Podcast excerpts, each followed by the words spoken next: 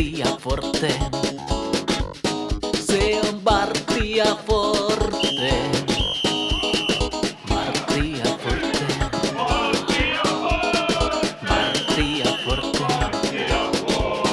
Se on Martti ja Forte.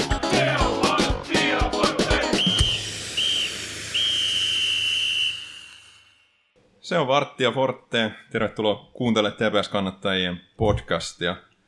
Mä oon Miikka Ahti ja Kalle on Kalle Tamminen. Moi Kalle. Moi, mukava olla täällä. Vanha kupittaa alakerrasta taas kerran tekemässä haastattelua. Kyllä, me ollaan lomat lomailtu ja ollaan Me- saatu... Niin, Ei, lomi on vielä lomalta, mutta niin podcast-lomat on lomalta. podcast-lomat, lomamatkat on tehty. Kyllä, jo. kyllä. Ja näin. Loma Loma jatkuu jatkuu vielä. vielä, kyllä. Juu, podcast-loma on lomailtu. Meillä on vieraana Akusti Salonen. Tervetuloa Terve, vieraaksi. terve, terve, kiva tulla. Niin, tähän ehkä taustaksi, että tämä meni nyt vähän eri tavalla kuin mitä me ajateltiin itse ja mitä, mitä sä ajattelit myös varmasti silloin keväällä siinä kauden aloitustapahtumassa Baarinnossa keskusteltiin, että tämän kauden aikaan tehdään jossain vaiheessa jaksoja. Silloin ajateltiin, että, että sä tuut tähän Tepsin naisten edustusjoukkueen päävalmentajana, mutta hiljattain tuli tieto, että terveydellisistä syistä joudut jättämään kauden kesken, niin mä ajattelin, että se on varmaan aika semmoinen luonteva, luonteva aihe aloittaa tässä kohtaa. Että kerroksä, kerroksä vähän tästä sun tilanteesta? Sä oot ollut avoin tästä muutenkin, mutta et, tota, No, tämä alkoi olemaan, mä olin toukokuun lopussa sen vajan viikon sairaalassa ja sen jälkeen alkoi olla sellaiset, että erinäiset arvot ja muut oli vähän niin kuin heikot ja, ja, ja tota, no, kuitenkin sitten mä tiesin, että klubipeli tulee ihan niin iso, isosta telkkarista eli Yleltä ja halusin siihen asti ainakin olla tota, no, valmentaja, että ei semmoisen niin rajan, että okei, okay, tohon asti katot, sitten tulee tauko piasi, niin katot tauko, miten menee. Ja, tota, no, niin, no, klubipelistä mun verenpaineiden palautuminen edes kohtuulliseksi niin kesti kaksi-kolme päivää. Ja sitten kun mä pääsin tauolle, niin, niin, niin, tota, no, niin ihan siinä tauon lopulla juhannuksena niin alkoi olemaan niin kuin useamman päivän jo kohtuulliset verenpaineet. Huom, kohtuulliset, ei hyvät. No, mutta sitten kuitenkin se jano kentällä pääsy, niin se oli niin kova, että on ollut hyvä prosessi tämän joukkojen kanssa. Niin, niin tota, mä olen nauttinut tosi paljon siitä. Niin, niin päätin, että mä jatkan, vaikka vaimo oli vähän eri mieltä. Ja, ja tota, no, niin, no, seuraava peli, taas palautuminen meni kolme neljä päivää, että se alkoi olla vähän pidempään se palautuminen verenpaineiden kanssa. Sitten seuraava peli, taas ne verenpaineiden palautumiset ja muutenkin harjoitukset alkoi kuormittaa.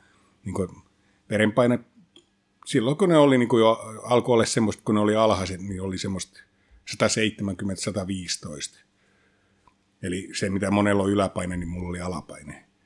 Ja, ja tota, no niin, sitten sit vaan toi Oolandin peli, niin sitä ennen mä olin lääkäreiden kanssa jutellut ja mä sain sitten niin aika, aika hemmetin pitkän sairasloman lääkäreiltä, että jos mä haluan käyttää. Ja, ja tota, no, mä päätin, että mä katon, juttelin Ekrusin Kimin kanssa, että mä katon nyt tämän viikon, kun meillä oli taas huili, että tota, miten ne pain, verenpaine lähtee menemään, miten mun vointi lähtee muuttumaan. Ei siinä ollut muutosta. Et nyt periaatteessa, nyt kun mä tein tuon ilmoituksen ja jäin sivuun, niin nyt ne on hieman parantunut, koska mä olen voinut olla myös kevyemmin kotoa. Mm. Et se, semmoinen on mun tilanne tällä hetkellä. Tässä vähän etukäteen juteltiin, niin tulevaisuudessa siis elinsiirtojonossa oot tällä hetkellä, niin siellä sitten ehkä Tai lähellä. Mä olen Lähellä, niin, kohta, niin kerro vähän- kerro vähän, niin. Viitvaili jonossa, että no, niin, elokuun puolessa välissä tulee vuosi siitä, no, kun mä joudun sairaalaan. Ja, ja tota, no, niin, mulla on ollut niin paljon kaiken maailman vammoja, että mä joudun vuoden kar- karenssi tai karanteeni, mikä oli karenssi varmaan se oikea sana on. Ja, ja nyt niin alkaa olemaan lähestulkoon mies siinä kunnossa, että tota, no, niin se elinsiirto on myös, tai listalle pääsy on niin kuin mahdollista. sulla on siis joku munuaissairaus, eikö näin ole? Joo, mä en muista sen nimeä, se oli joku vähän harvinaisempi ja se oli vähän niin kuin rajumpi, että se ei ollut semmoinen pikkuhiljaa tuleva, vaan se tuli aika, aika nopealta tahdilla. Niin, mikä tämän sairauden aikajanaa? Sä tulit vähän reilu vuosi sitten TPSn naisten joukkueen päävalmentajaksi, oliko silloin terveys Kaksi ja puoli vuotta sitten. kaksi ja puoli vuotta, anteeksi, mun meni aikajana sekaisin. Niin missä vaiheessa se, tota, Silloin oli ainoastaan vähän ylipaino, se oli ainoa sairaus. niin se oli ainoa sairaus. Joo. Missä vaiheessa se niin tällä aikajanalla sitten alkoi niin kuin merkit olla ilmassa? Et, Ää, viime vuoden kesäkuussa. Me tehtiin juhannuksen jälkeen kaverin kanssa pyörälenkki. mentiin täältä Hankoa, Hangosta tuonne laivan Ruottin puolelle, sieltä tuota, Tukholma, Tukholmasta saariston kautta tuonne, takaisin. Ja mä jossain vaiheessa matkaa vaan sanoisin La- Lagerusin Tumpille, joka on tänä vuonna taas valmennuksessa mukaan. Mä sanoin, olisi pitänyt treenata vähän enemmän, se 800 kilometriä alle ei riittänyt, että olisi pitänyt niin enemmän fillaroida. No, kaksi kuukautta myöhemmin lääkärit sanoivat, että se, että sä teit se reissu, niin se oli jo kova suoritus. Et, tota, no, tämä on tosi äkkiä tullut. Mulla oli, juhannuksen alla mulla oli semmoisen, mä kävin suppamassa, lämmitin sauna, join kaksi kolme kaljaa. Seuraava aamulla oli tyyni nätti keli lähi suppaamaan. Tuli oksennukset. Mä ajattelin, että jaha, nyt on tullut ikää niin paljon, että ei pysty kaljaa enää ottamaan. Että on parempi jättää kaljat pois. Ja et, et, mä luulin, että mulla tulee niin noinkin pienestä krapulaa. Mutta tota, no, niin, nyt mä tiedän, että se ei johtunut siitä. Sitten heinäkuussa se meni pahemmaksi ja pahemmaksi. Mä vedin heinäkuussa kaksi kertaa viikossa aamutreenit, niin kyllä mä tiedän sen, että mä menin vähän aikaisemmin paikalla. Mä olin juonut koton kahvit, kesti just sopivasti ja yläkentällä kopin taakse oksentamaan ja sen jälkeen mä vedin treenit. Ja mä ajattelin, nyt tää on jo, jos, mä en tiedä oikein mistä on. Mä sain sitten somakkiin vai johonkin vatsahavalääkitykseen ja toi, mä ajattelin, että kyllä se täällä ohi menee. Ja meni pahemmaksi ja pahemmaksi vaan. Ja elokuussa niin 13. päivä sunnuntai mä muutin tyttären tavarat Helsingistä Turkuun ja taas kiukuttelin, kun on niin huonossa kunnossa. Ja, ja tiistai aamulla tänne niin Naantalin terveyskeskuksesta niin ihan tämmöinen nopea tarkastus, että antaka lääkkeet, mä lähden kotiin, niin mun vietiin ambulanssilla sairaalaan. Siinäkin vaiheessa mä olin vielä, että tämä on vähän liiottelua, ja, ja tota, antakaa ne pillerit, mä menen kotiin. Ja sitten sairaalassa vähän semmoitti ylimielisesti kysyisin lääkäri, kun lopultakin se tuli siihen, kauaksi mun tarvitsee olla täällä. Vastaus oli päivä kaksi, kaksi viikkoa tai kuukausi. Riippuu kuinka on menee, me löydetään mikä sus on vielä. Ja, ja tota, niin siinä vaiheessa mä aloin vähän miettiä, että tota, no, no, muutetaan äänensävy, että taitakin olla vähän vakavampaa. Ja silti mulla oli semmoinen olo, että en mä voi kauan olla sairaalassa, mulla on treenit pidettävänä ja peli tulee lauantai. Ja, ja, ja tota, se, se oli niin kuin se ensimmäinen ajatus. Ja kyllähän mä sitten tuossa on yhden kerran, no lääkärit on vähän ristiriitaiset kerran, mä vähän niin kuin lähdin ilman lupaa sairaalasta, että meillä oli peli. Lääkärit teki jotain omia päätöksiä sellainen, että mulla ei ollut tietoa, ja niillä oli koko päivä aika ilmoittaa. Mä sanoin, että ei mulla käy, mä lähden nyt. Ja kaksi kertaa mä olen dialyysistä mennyt suoraan peliin. Ja, ja, ja tota, toinen oli HPS vastaan nyt tässä ja toinen oli viime syksyllä Ilves 2 vastaan.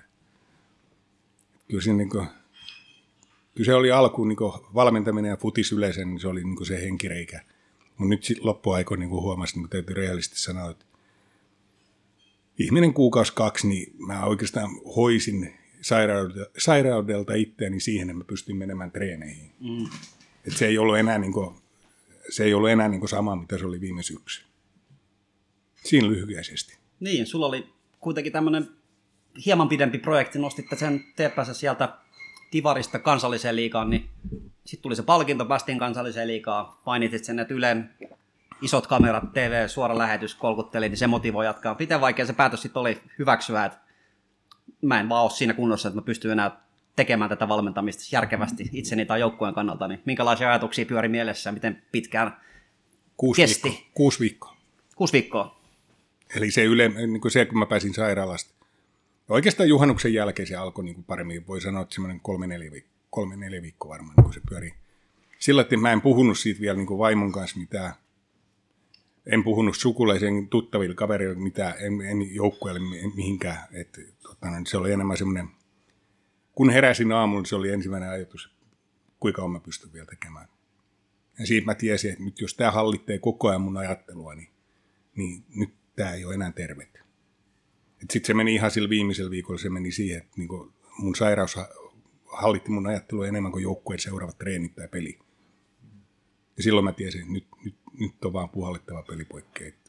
Ei se ollut helppo päätös, se oli hiton vaikea päätös. Niin Niemi Inkku laitti tänään Turun Sanomassa olikin, että kerrankin pisti itses joukkoa eteen, niin kyllä mä olin niin monta kertaa pistänyt itse niin kakkoseksi.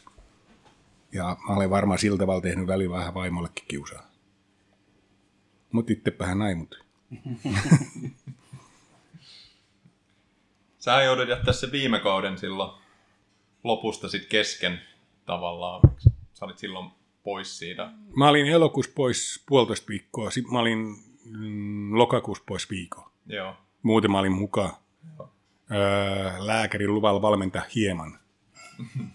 Ja, ja tarina kertoo ainakin mun apuvalmentajan mukaan, että he käänsi pääni, että tota, mä karkasin kentällä valmentamaan vähän enemmän siellä. Siellä mä olin heittämässä palloja heti ekanan päivän ja tekemässä jotain yksilötreeniä. Mutta, meillä oli lääkärin kanssa yhteisymmärrys. Hieman tarkoittaa hieman ja mulle hieman tarkoittaa sitä, että hieman yhden treenin ajan aina kerralla. Missä vaiheessa tulit niin joukkueelle? Kerroit tämän tilanteen ja minkälainen paikka se joukkueen sisällä oli, kun tämmöinen shokkitilanne tuli eteen? Saman tien mä lähetin niin viestiä joukkueelle, että tämmöinen tilanne on.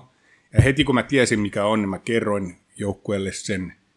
Ja, ja tota, no niin, öö, se käytiin läpi aika äkkiä. Sitten mä, mä pidin siinä, sit kun tuli aina jotain, niin mä pidin niin vähän joukkueet tiedossa, missä mennään. Ja mä luulen, että se oli yksi syy, minkä takia meidän peli parani. Että, tota, no niin, samaan aikaan me oltiin keskustellut muitakin asioita, se ja sitten tämä, niin meidän peli parani viime syksynä, me pelattiin hemmetin hyvä loppusarja. Niin tämä yhdisti joukkueet. Näin mä ainakin haluan uskoa, että se on ollut semmoinen hyvä sitova te- tekijä, ja niin parasta oli nyt tuossa toukokuun lopulla, kun itse oli sairaalassa ja maajoukkojen valmentaja kävikin sitten katsomaan meidän maanantai, tiistai ja torstai treenit. Mä en sitten torstai treenissä ollut paikalle. Häneltä tuli viesti, että tota, niin parasta tässä on se, että tämän joukko tekee töitä niin kuin, niin kuin saisit paikalla. Että sitä ei huomaa, että sä pois. Että se työnteon moraali, se oli yksi oikeastaan kulttuurimuutos, mitä me alettiin silloin tekemään kaksi ja puoli vuotta sitten. Se harjoittelukulttuuri ja se niin kuin tekeminen ja se, että, tota, niin, että se ei saa vaikuttaa, olenko mä paikalla vai ei. Vaikka mulla menikin sitten ensimmäiset puolitoista vuotta niin, mä en tainnut ollut kertaakaan harjoituksista pois. Hmm. Ja sitten nyt on nyt tullut vähän enemmän niitä poissaoloja niin tämän sairauden takia. Sen viime syksy oli sulla varmaan tosi ristiriitainen tavallaan, että saavutitte sen nousun.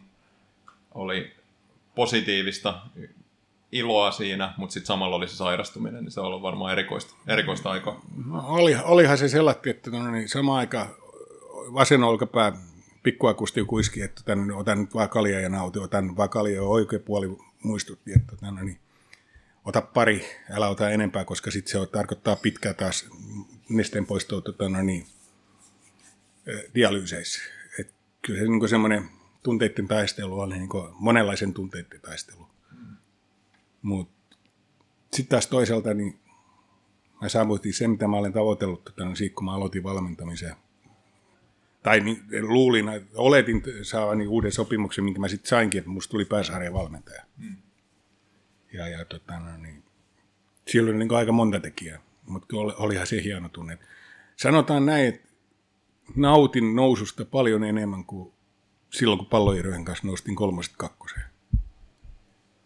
Nautin paljon enemmän. Tuossa oli se, koska mä sain vahvemmin mun mielestä niin sen luotu sen pukukoppikulttuurin, pelitapakulttuurin, tota, no, niin sen voittamisen kulttuurin ja se halun voittaa niin se, että niin sen mä sain niin vahvemmin tulemaan tähän näin, mitä mä sain sen Raumalla.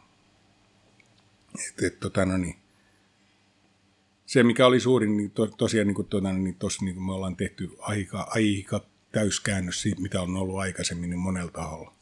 Osaako vähän avata, mitä kaikkea te olette tehneet toisin? Mitä tämä täyskäännös tarkoittaa?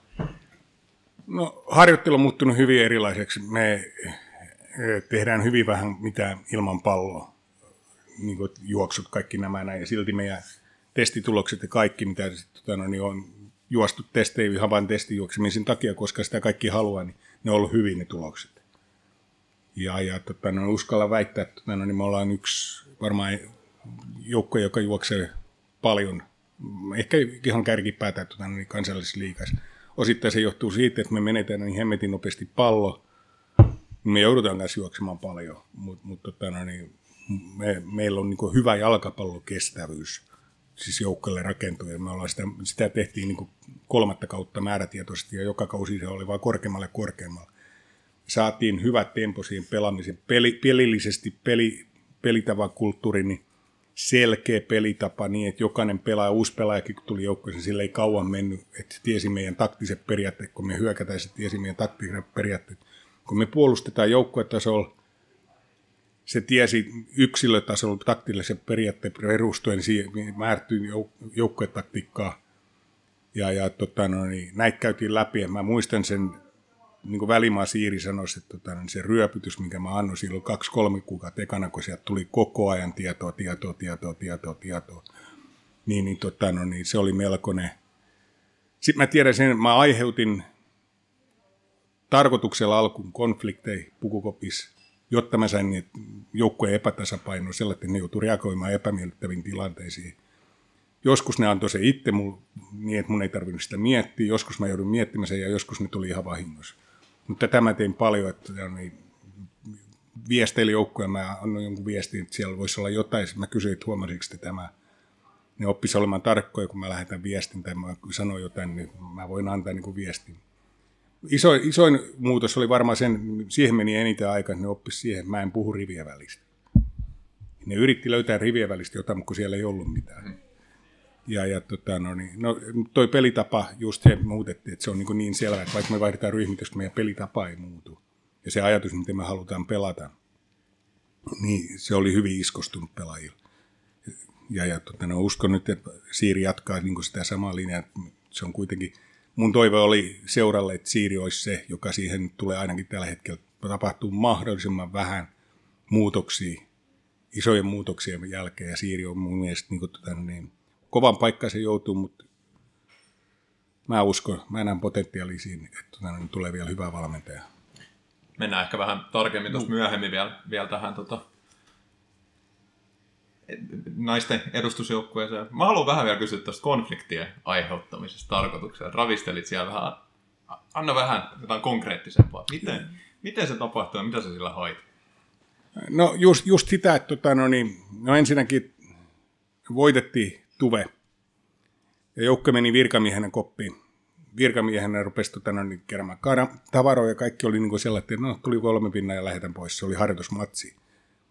Ja edellisen kauteen niin oliko ne saanut neljä pinnaa yhteensä. Niin, niin siinä mä aiheutin konfliktia, mutta tota, niin ärähdin ensimmäistä kertaa joukkoille ihan siitä, että tota, niin, tämä ei saa tulla toistumaan. Että tota, niin, te olette voittanut peli, sitä pitää juhlia. Oli se harjoitusmatsi tai mikä, niin voittoa pitää aina juhlia. Ja nyt meillä oli esimerkiksi klubin pelin jälkeen, se oli aika villi se juhlinta jo. Siis se, mikä näkyy kentällä, se on aika pientä verrattuna siihen, mitä se on kopis vielä. Ja, tota, niin, sitä mä haluan ruokkia. Ja se on niin ollut se, että ihan sama, miltä peli näyttää kuin voitto, voitto. Voitto pitää arvostaa. Me pelataan tätä peliä sitä varten, että se on voitto. Voitto haetaan. Sääntökirjassa ei lue, miltä sen pitää näyttää. Siellä lukee vaan joukko, joka tekee enemmän maaleja, on parempi. Ja siihen, se oli niin meidän se ohjenuora. Tämä oli yksi, yksi konflikti. Toinen oli se, että kun ensimmäisenä mä menin esittäyty joukkoon, siellä oli kengät sotkus. Muutenkin mä olin nähnyt, että se koppi oli vähän likainen, niin mä ilmoitin heti, että jos me halutaan menestyä, niin tämä koppi pitää siistiä. Tämmöistä paskasta koppia ei enää, mä en halua nähdä. Se on sakko jokaiselle, jos koppi on paskainen. Se herätti sellainen, Anderssoni Mira muistaa vieläkin sen reaktio, että mikä helvetin äijä toi on. Mutta se oli ihan tarkoituksellista. En mä tule tekemään ystäviä, mä tulen parantamaan pelaajia jalkapalloilla. Ja tämmöisiä pieniä asioita mä järjestin, että jos harjoitukset oli mennyt, niin kuin pelaajilla oli liian hauskaa harjoituksissa, niin harjoitusten jälkeen pieni palaveri, että hei, meidän pitää parantaa, että ei ollut hyvä. Jotain tämmöisiä pieniä. Tuo kuulostaa niin tämmöisen maalikon silmään vähän tuommoiselta vaaralliselta peliltä, että tuossa häkki käy niin, että saattaa menettää pukukopin. Oliko tämmöinen ajatus Ää, Kyllä mä tiesin, en mä, te, en mä tehnyt nyt joka päivä. Mä, sä, sä, tunnistat, sä haistat sen tilanne, koska sä teet. En mä osaa sanoa, tässä kun jos näyttää, jos kentällä on hymyileviä pelaajia, niin näyttää, että turhaa sitä mennä sotkemaan, mutta sä aistit sen, että nyt tuolla on jotain väärää mm, tapahtumassa. Mm. Tai ne teki jotain sellaista, että meillä on joku pelitapa, mitä me halutaan pelata, ja harjoituksessa ne ei tehnyt sitä. Niin mä jätinkin koutsaamat sen tarkoituksen, ja sitten kopis pieni palaute, että hei, tänään, vaikka me en sano sanakaan, meidän pitää silti tehdä ne asiat. Mm. Niin tämmö, tämmöisistä mä niin lähdin, että sä löydät ne kyllä. Eikä koska se ei ollut mitään huutoraivoa. Mä kokeilin sitä eka kaudella NIS vastaan puolelle, että nyt annetaan kunnon fööni. Niin se oli viimeinen kerta, koska peli meni vielä huonommaksi. Niin mä totesin, että fööni ei toimi tällä joukkueella. Muutenkin se, sun täytyy tuntea se joukkue, kun sä teet, sun täytyy vähän aistia ne pelaajat. Ja se on, se on niin kuin valmentamisesta ajatella, se on ihan sama kuin paljon mä tiedän. Ja osa, osaan valmentaa, mutta valmentamisessa isompi osa on se, että miten sä johdat niitä pelaajia, miten sä osaat käsitellä niitä pelaajia. Siinä on se, että sit kun sä alat tuntea, niin ton kanssa juttelet määrätyllä tavalla, ton kanssa juttelet toisella tavalla. Eli sä et kohtele ketään, tai sä et kohtele yhtään pelaajaa niin tasa-arvoisesti, koska toinen pelaaja tarvii toista ja toinen pelaaja toista. Joku pelaaja on se, että se ei tykkää, kun valmentaja juttelee sille. Joku pelaaja sitä skinuu koko ajan sitä valmentajan huomioon. Hmm. Niin kuin määrätty tavalla. Niin, ne, silloin sä kohtelet pelaajia tasa, tasapuolisesti. Mutta se, se, ei olekaan, se ei olekaan tarkoitus. Sä kohtelet kaikki oikeudenmukaisesti, mutta et tasapuolisesti.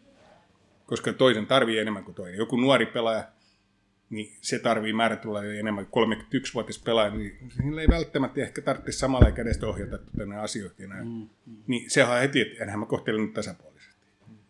Ja tämä, tämä on niinku semmoinen, ja siihen myös se, että pelaajat oppi siihen, että joskus mä tiesin, että joku pelaaja halusi, että mä juttelen sen kanssa, mä ihan tarkoituksella en jutellut sillä. Ihan sen takia, että mä halusin, että silloin semmoinen, sen täytyy tehdä jotain, jotta se saa sen jutun, että se ei tule vaan ilmatteeksi tämmöisiä mä niin pieni konflikteja järjestin. Kyllä mä sitten aloitin siitäkin myös, että me muutettiin se kulttuuri. Mä moikkasin kaikki pelaajat ennen kuin ne menee, silloin kun ne tulee harjoituksiin. Ihan jo sen takia, koska se voi olla ainoa hetki päivässä, kun mä ehdin juttelemaan sen pelaajan kanssa. Mm. Ja paljon mä kävin siihen alkuun, mä kävin yksi yhteen läpi, silloin mulla oli apuvalmentaja, se oli vielä helppoa.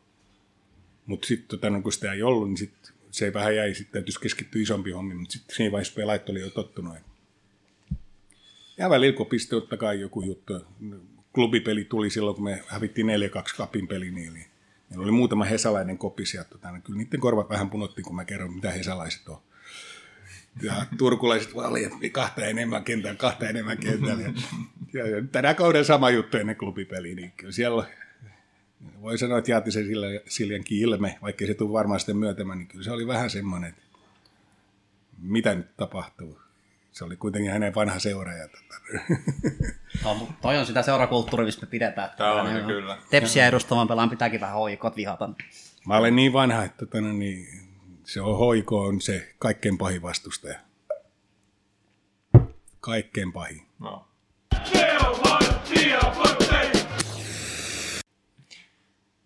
No nämä on semmoisia kikkoja, mitä ei UEFA B-kurssilla opita, vaan nämä on kertynyt tästä tota, sun uran aikana ja aina meidän haastatteluissa jutellaan kanssa siitä, että mistä se jalkapalloinnostus ja jalkapallo pelaaminen tai valmentaminen on lähtenyt, mitkä on ollut sun ensi kosketukset jalkapalloa, mistä sun jalkapalloinnostus on lähtenyt? 6 tai 7 vuotiaana Lausten Nappulaliikasta. Kaveri hoututteli pelaamaan. Mä aloitin tiistai pelaamaan, torstai oli eka peli. Mä pääsin viimeisellä minuutin, ken... eikö en päässyt kentällä siinä pelissä ollenkaan. Ei ollut kaikki, ei, ollut kaikki, ei, ei, ei ollut kaikki pelasääntö se oli kupittaa Vasaramäen kentällä se peli, enkä päässyt kentällä, mutta tota, mä en kehdannut kotoa sanoa, että mä en päässyt kentällä, niin mä hyppisin kaverin kanssa vesilammi, koska se näytti siltä, että me ollaan pelattu. Torstai taisi olla sitten seuraava peli, tai seuraava viikolla pääskyvuodessa. Siellä mä pääsin kentälle. Mä muistan, että eka kosketus oli semmoinen, oliko se toistapäinen peli, mutta eka kosketus oli se, että pallo tuli reiteen ja se lensi varmaan 40 metriä, mutta otettiin vaihtoa. Mutta silti näistä huolimatta, niin, tota, no, niin sit, sit, tämä taisi olla 82. Joo, mä olin seitsemän silloin syksyllä joo. Niin, niin tota, no, mutta sitten sit, sit se jäi. Siitä se jäi aika, mä kokeilin suunnistusta, mä kokeilin pingistä, mä kokeilin koripalloa, mä kokeilin yleisurheilua. Ää, ne kaikki jäi. Jalkapallo pysyisi, jalkapallo pysyisi siellä. Ja, tota, no, sitten mä menin Napulaliikan jälkeen Tepsiin, sieltä Obujefkon kautta tuonne no niin, Paraisille. Ja, ja sitten menikin turistiside toisen kerran poikki Kantisalan Timppa, joka valmensi silloin Interissä, niin, tota, no niin oli jo mua yrittänyt saada Litu valmentajaksi. Mä kävin silloin treenin kaksi ja mä en kokenut, että se oli tarpeeseen. Tämä niin vielä oikea vaihe, mutta tota, no niin. sitten se sai mut tota, no lähtemään siellä. Mä vietin neljä vuotta Interissä. Mä lähdin Jyväskylään. Silloin sen tyttöystävän perä sattui olemaan nykyisin mun vaimo. Valmensin Jyväskylästä tota, J, B-junnoja, D-junnoja. Ja, ja tota, niin. Sitten vaimo lähti kesäkuussa takaisin tuota, niin Turkuun, niin mä jäin sinne vielä lokakuuhun asti. Ja kun kausi päättyi, niin saman tien mä muutin tänne takaisin, meni Oopujefkoon, sieltä Raisio, SCR, SCRstä Interin taas sit pari vuotta Tepsis, sitten Kaarinas kolme vuotta, kunnes mä menin Interin taas. Sieltä Oopujefkon miehi, väli, äh, sieltä palloiroihin välivuosi ja sen jälkeen Tepsis neljä vuotta siinä nopeasti 28 vuotta. Niin, se oli hyvä, hyvä tämmöinen tota, pikakelaus. Mä haluan palata sinne alkuaiheen, kun sä tätä voidaanko sanoa kuuluisa Lausteen poikien klaaniin, niin kerropas vähän, siellä on aika monta muutakin merkittävää jalkapallohenkilöä kasvanut, niin mikä sellainen kasvumiljöö se lauste oli, kun sieltä on tullut niin paljon kaiken näköisiä. Voit mainitakin, ketä kaikkea sieltä Olihan se- on tullut, jos ei kaikki kuuntelijat vielä tiedä. Eckermann ja Dani asus samassa taloyhtiössä samalla pihalla. Sitä ainakin silloin tällä ja joskus me käytiin oven takanakin. Tota, ei se tainnut potkimaan lähteä, mutta jotenkin ystävällisesti sai kyllä sen asian niin hoidettua.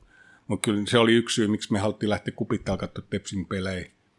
Ää, no sitten se syveni vaan siitä, että Rajamäen Marko, Suomisen Kimi oli siinä ihan naapurissa, Aaltosen Mika kävi Samuel Kentillä potkimassa ja niitä nähtiin siellä niin touhumassa. Ja, ja tota, no, Kimi asui tosiaan niin toispuolta tota, no, niin, parkkipaikkaa. Ja, ja tota, no, niin, mm, ketäs muita siinä, ei sit, no, sit tota ikäluokkaa ei ollut, noita oli ne, jotka niin käynnisti sen niin futisinnostuksen, että oli joku, jota seurata, jota katsoa. Sitten Kajanderi Miika asus samassa rappukäytävässä, samassa kerroksessa vastapäätä meiltä. Siellä on siinä rappukäytävässä niin palloa pomputeltu ihan muutaman kerran. Ja, ja tota, no niin. Sitten meitä oli kaveriporukka, joka oikeastaan keväällä jo aikaisin, kun tuon lumet alkoi sulamaan, niin käytiin katsoa, koska nurmikenttä alkaa olla siinä kunnossa, me päästään pelaamaan sinne. Ja, tota, niin. Meillä oli kolme kenttää periaatteessa, me, niin kolme kenttää ja kenttää, missä me käytiin pelassa aina pihapoliisin mukaan, niin me vaihdettiin paikkaa. Ja oikeastaan koko kesä pelattiin futista. Käytiin välillä harjoituksissa ja, ja, ja siinä oli veli, veli ja tota, no niin, neljä muuta kaveria. Mistä veli pääsi Saksaan asti, mulla jäi ykkösdivisiona asti, Pavolaisen Karille jäi ykkösdivisiona asti. Mutta mut, tota, no niin, ja lopuin loppuisi pelaaminen vähän aikaisemmin, mutta tota, no niin, se oli siinä alkuvaiheessa tärkeää. Me oltiin, meitä oli semmoinen 5-6, jotka oltiin tiivisti, pelattiin aamustilta. Et meillä oli yksi maali, kaksi vastaan kaksi pelejä.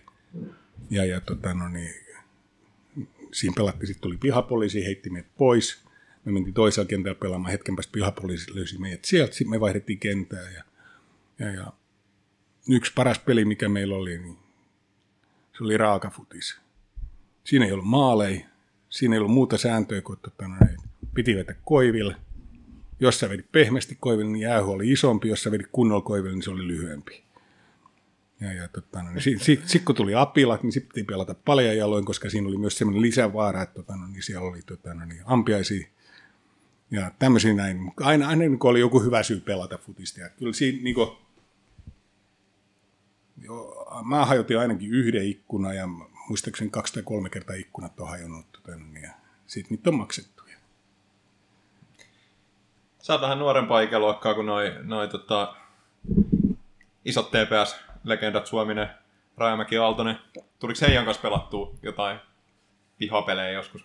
Ei, ei. Et, tota, no, aina mikä mä muistan ne alasta, niin olisiko ollut Kimi oli mun tota, niin, luokan poikien kummioppilas ja Rapali, tota, no, niin, niin, ja Rapali to, toisen puolen meidän luokan niin, kummioppilas. Ja, ja, ja tota, no, niin, oikeastaan se oli iso, mitä me tehtiin. Mä muistan, kun mä taisin olla raparyhmässä, me, me lähdettiin aikaisemmin pururataa kiertämään ja tosiaan se on puolen tunnin lenkki kävelle juoste, miten me menee, niin meillä meni kaksi tuntia siihen ja siinä matkalle me ehdittiin Kimi-ryhmän kanssa tapellakin ja, tota, parinkin otteeseen ja se oli semmoista mettäsäikyttelyä, että tota, no, niin, tämmöisen niin muistan hämärästi ja sitten se oli enemmän sitä niin kuin, me oltiin sen verran nuorempi, että ei meillä tullut pelattuksi. Niin tu- Tuukka sitten myöhemmin on pelannut Kimia, on se Rapankin kanssa mun mielestä pelannut.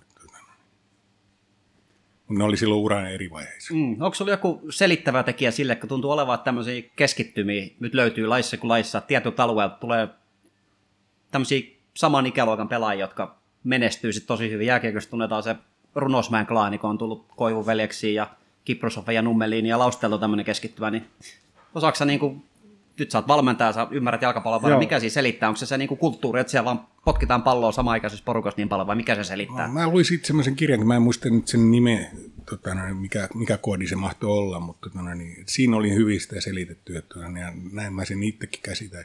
Kun on joku, joka alkaa pärjäämään, on muita, jotka alkaa seuraamaan sitä, että miten se pärjää ja haluaa siihen sama.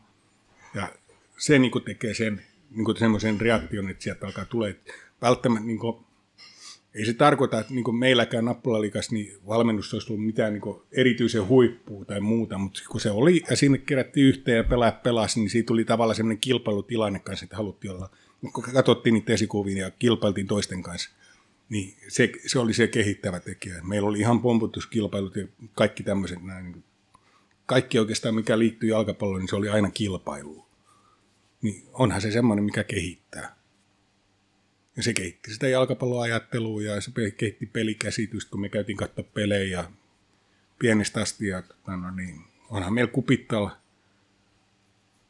öö, otteluselostaja, mikä tämä on tämä kuuluttaja, niin se on huutanut, että pojat siellä päädyssä alkaa hiljaa, ihmistä haluaa katsoa pelit. Me, me oltiin katsottu jotain 88 kisoja, haluttiin mennä kannustamaan joukkoa, että samalla kun kisoissa kannustetaan. Ja, ja, ja tota, niin, niin, niin, tota, niin, mutta ne on niin kaikki, me imettiin kaikki, niin kuin, kaikki jalkapallotieto, keskusteltiin paljon keskenään siitä, että jolle me oltu mettässä rakentamassa majaa, oltu pyssysotaa, niin me oltiin pelaamassa jalkapalloa, tai sitten me heitettiin keihästi. Ei me paljon muuta tehty. No ei sitä nyt ihmisen paljon muuta tarvikkaan tehdä mun mielestä. Ei, ei, ei. Kyllä se, kyllä se niin kuin on. Mitkä sun varhaisimmat muistot Tepsistä on? Muistatko, että milloin olet ensimmäistä kertaa päässyt kupittaalla jalkapallomatsia katsomaan? 82, TPS KPV, Satonin perkeleesti. Se on ensimmäinen matsi, minkä pääsin katsomaan. No mitäs matsi? Miten, miten päättyi, muistaakseni? Tepsi voitti sen pelin, mä en muista paljonko se on. Tuon mä, uno, tuon mä oon unohtanut. Tuon mä oon unohtanut. Ja siitä me ruvettiin käymään sellainen, että me, me oltiin aika aktiivinen porukka mökillä niin perheen kanssa. Mökiltä tultiin aina Tepsin pelin kotiin. Aina tultiin niin siihen, siihen kotiin, että se oli niin ihan selviö, että, tota, niin, että perjantai lähdettiin mökille ja sunnuntai Tepsin pelin pitää päästä kotiin. Mm. Ja, tota, no niin, se ja kansanradio on oikeastaan niin sellaiset tärkeimmät asiat, mitä mä muistan lapsuudesta. Ja ei kansanradio ei siltä enää olla kuunnelmat, mitä tuli. Nalle ja sateenvarjo ja tota, niin. Tepsin kotipelit. Siinä oli niin mökil, mökiltä semmoiset niin muistot. Et muistan, että olisi halunnut jäädä vielä mökille, niin ei, kun nyt lähdetään, että päästään ajoissa kaupunkiin ja mennään peliin. Ja, tota, niin. Sitten rupesin sitten käymään siinä katsomassa ja tota, niin aktiivisesti kävin. Mikä pelipaikan pelaaja muuten olit nuorena? Mä olin nappulaliikassa, mä olin hyökkäjä ja pikkuhiljaa sieltä mä valuin sitten niin puolustajaksi niin sanotusti, että silloin kun mä pelasin junnus, junnus viimeiset vuodet, mä olin libero. Puhdas libero.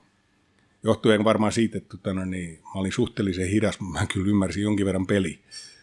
Ja sitten sit, tota, no, niin aikuisiellä niin mä olin sitten toppari laitapakki tai laitakeskikenttä. Oliko sulla jotain esikuvia silloin nuorena, vaikka Tepsistä tai kansainvälisistä kentiltä? Ketään, No Tepsistä oli noita lau, laustelaiset, sitten tota, no, niin, Kevin, Kevin Ratliff, uh, Dave Watson Evertonista, Trevor Steven Evertonista ja, ja tota, no, niin, kyllä mä vähän tykkäsin Adrian Heatistäkin. Ne oli niin semmoiset isommat tota, no, niin, esikuvat. Isommat esikuvat, niin kuin, jostain kumman syystä Neville Southall maalivahti. Ne- Neville Southall maalivahti niin oli tota, niin yksi esikuva, että, niin, se, semmoinen, mistä mä tykkäsin tosi paljon. Mä olen ollut Glory Hunter vuodesta 85, eli Evertonin kannattaja. Niin, mä just olin sitä miettinyt, että sä oot pidemmän linjan Everton kannattaa. Joo, Mistä joo. se on sitten oikein tullut? Se, mä, olisiko ollut kapin finaali? Ei, kun se oli urheiluruutu. Urheiluruutu 85 tuotan keväällä. Näytettiin, tuota, Gary Lineker oli tehnyt muistaakseni Evertonin voittomaalin siinä, että ne ratkaisi Englannin mestaruuden. Ja niiden pelipaita oli hieno, että valkoinen yläosa on muuten sininen. Ja, ja tota, no, niin mä olin tossa, tossa sitten 8-9 oikeastaan kapin finaalis, kun Everton hävisi Liverpoolille, niin silloin se, silloin, silloin se oli ensimmäinen kerta, kun mä niinku ihan tosissaan kannatin sitä. 8-7 mä sain joululahjaksi Evertonin pelipaidan. Ja, ja tota, no, niin sitten kun mä tein 40, niin itse asiassa me mentiin silloin tota, katsoa Everton Hall samana päivänä, kun mulla oli 40-vuotias synttäri perheen kanssa. Ja ainoa paita, minkä mä ostin tota, no, niin, ää, Everton kaupasta, oli justi sama paita kuin oli valkoinen mm. yläys. Siellä oli retropaitana. Mm. Mä ostin sen paidan, niin mulla on se. Ja, tota, no, niin. Onko oma nimi selässä vai? Ei, ei, ei, puhdas paita, puhdas paita. Everton pysyy, mutta nimi voi vaihtua. Niin, niinhän se menee. Ymmärsitkö mä tästä sun niin mökkipuheesta, että sä et välttämättä ollutkaan sun perheen ainoa TPS kannattaa, vaan sä et niin vanhemmatkin oli sitä mieltä, että mentiin katsomaan. Ää, niin Joo, siis mun isä on pelannut Tepsin ajunnuihin asti. On pelasi ja voittanut kaksi Suomen mestaruutta 60-luvulla. Ja, ja, tota, no niin, ja, ja sit mun veli on tota, no niin, pelannut Tepsissä, voittanut ajunneen Suomen mestaruuden ja on täyttänyt voittaa pronssiin miehissä ja pelasiko yli 60 matsia. Tepsissä. Ja, ja lähti sieltä Saksaan. Ja, ja tota, no niin, on, on niin kuin tepsiläinen henkeä ja vereen. Et, tota, nyt kun hänen poika oli kolme viikkoa täällä harjoittelemassa tota, no niin keväällä Kanadasta ja oli Interin mukaan, niin se oli kova paikka isä. Itse asiassa on nyt täälläkin on pidempään ja on Interin mukaan harjoittelussa ja se on kova paikka isälle. Mulla on hauska.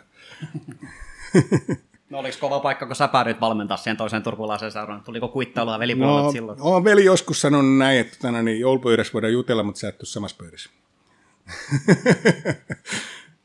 no, mutta me ei ole kauheasti joulupöydässä oltukaan sama aika, koska tänä, niin hän on asunut ulkomailla viimeiset 22 vuotta. Niin se meni niin kuin siinä suhteessa ihan hyvin. Ei, no päädytty on Mut, mutkien kautta eri pöytään sitä ainakin. mutta kyllä hän on paljon onnellisempi ollut, kun mä olen ollut Tepsis valmentajana.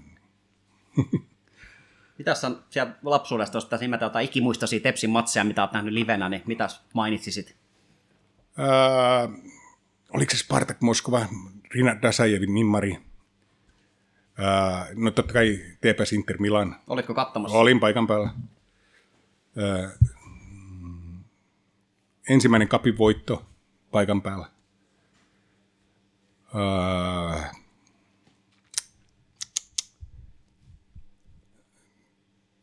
Ni- niitä on varmaan muitakin, mutta nämä on niinku nyt... Ne, Tuossa aika kovia jo. tuossa on, niinku, tossa on ne päällimmäiset. Joo. Ja sen mä muistan ikuisesti, että mä missasin yhdellä kaudella kaksi matsia. Se oli kepsipeli ja ropsipeli. Kepsivoitto oli 6-0 ja ropsivoitto 8-0. Ja mulla otti niin paljon päähän. Ropsipeli vielä taisi olla semmoinen, että en mä jaksa lähteä katsomaan. Ihan typerä, että ei se kuitenkaan mitään tapahdu. 8-0. Sitten mä muistan myös semmoisen ponnistusta vastaan peliin, kun tota, niin Tepsillä oli varmaan 40 kulmaa. 30-40 kulmaa ja peli päättyi 0-0. Se oli Malisen aikaa. Ja ponnistus ei päässyt niin mihinkään. Ja, ja on sitten noita muitakin Eurocupin matseja, mitä sit, niin si, silloin joskus maailmassa vielä oli. Mm. Ketäs on sulle semmoinen suurin TPS-legenda, jos pitäisi nimetä yksi, niin kenet sanoisit? No silloin ihan pikkupaikana Lipposen Mika seurasi. Ja, ja tuota, yksi syy oli se, että tuota, hänen äiti oli vielä terveydenhoitaja Lausten koulussa. Niin mulle kun koulu ei ole ikinä maistunut, niin mä sitten keksisin, että mä voin mennä terveydenhoitajalle ja juttelemaan. Juteltiin jalkapallosta ja, tuota, niin, ja, ja muusta. Silloin jo mä olin niin hyvin pienenä jo tiennyt, että jalkapallo on mun juttu. Ja, ja tuota, no, niin, no sitten tietenkin Kimi, Mika, Rapa, silloin pelaaja, pelaaja aikaan, niin ne, ne oli tärkeitä, koska ne oli siitä läheltä. Mm. Ne, ne varmaan on semmoisia isoimpia mua. Sun pelaajaura loppu loukkaantumiseen nuorena, 19-vuotiaana, mutta tota, kerroksä, sä, että missä sä pelasit silloin ja mitä, mitä sarjatasoa sä korkeimmillaan pelasit? No silloin kun mulla meni ristiside toisen kerran poikki, niin mä olin Piffenin miesten mukaan. Me pelattiin 9, 3 vai 4 niin ykkösdivisioonassa. Tai mä olin hyvä harjoittelemaan, vähän pelaamaan, mutta tota, no, niin, kuitenkin ykkösdivisioona ringissä olin, olin mukaan, että olisi varmaan tullut ihan ok kakkosdivisioona pelaaja ainakin. Hyvä tuuri ykkösdivisioona pelaaja. Ehkä korkeammalla, jos olisi osunut oikeisiin joukkueeseen ja olisi saanut vaan olla mukaan. Semmoinen vapaamatkustaja puoliksi. Niin, niin, niin, niin tota, no, mutta siihen se päättyy. Olitko samaan aikaan tekemisissä muuan Tintti Johanssonin kanssa missään vaiheessa? Miten hän sieltä paraiselta ponnisti? Niin Joo, otetaan Johanssonin, muistoja. Tintti, Kajanderi, Miikka Skantsin, Kari Salmela, Vesku, Karvisen, Kipi, Lahtivuoren Tipi, Miettisen Raikka, mitä näitä nyt siinä pelaskaan siinä joukkueessa pyyhtiä, Nevalainen, Pildo, ihan kohtuu joukkojen tein, mikä ihmekään mä en pelannut. Niin, niin ja Tintti Johansson oli sama aikaa siinä. Joo, joo, ja teki silloin kakkos, kakkostivarin vuoden aikana, niin teki niin läpimurto oikeastaan ykkösessä ihan totaalisesti. No minkä sellainen paikka se oli 19-vuotiaana? Sanoit, että pienestä pitäen tiesit, että jalkapallo on sun juttu ja sitten tulikin pahat loukkaantumiset, että piti hyväksyä vaan se juttu, että ei välttämättä olekaan sit se, mitä mä tuun tekemään. Niin Hiton vaikeaa se oli 19-vuotiaana tehdä tämmöinen päätös? hiton kova, hiton kova. Kyllä se oli sellainen, että tota, niin kyllä sit, niin kun, sit kun ei pystynyt pelaamaan, niin silloin ei kauheasti jalkapalloa mistään näkynyt, mutta jos sitä Eurosportilta tuli, niin kaikki pelit, kaikki lähetykset kyllä katoin niin tarkkaan kuin olla ja voi. Ja, ja haaveili vielä, siihen aikaan oli varmaan kolme neljä seuraa kakkosdivisioonassa, niin mulla oli semmoinen haave, mä pistän itteni kuntoon. Siis mä jäin loukkaantumisen jälkeen ihan yksi. Ei siihen aikaan ollut tämmöistä tukiverkostoa kuin nykyään, että on, kun sä loukkaannut, niin mulla sanottiin vaan, että kun oot kunnossa, niin tuu takaisin. Nykyään niin pelaajat siinä, että sun pitää tulla tänne, me tehdään sun kanssa töitä. Mm. Niin, niin, niin tota, no, se oli osa syy, että kun tavallaan jäi sellainen ihan niin tyhjän päällä, niin sitten kun tuli se soitto, että haluatko lähteä valmentamaan, niin mä olin, joo, mä lähden. Ja mä aloitin sitten kolmosjoukkueen kanssa ja, ja, ja todella, se oli joukkue, minkä piti hajota ihan vuoden sisällä. Ja se joukkue veti neljä vuotta, siitä hajosi kakkosjoukkueen välistä.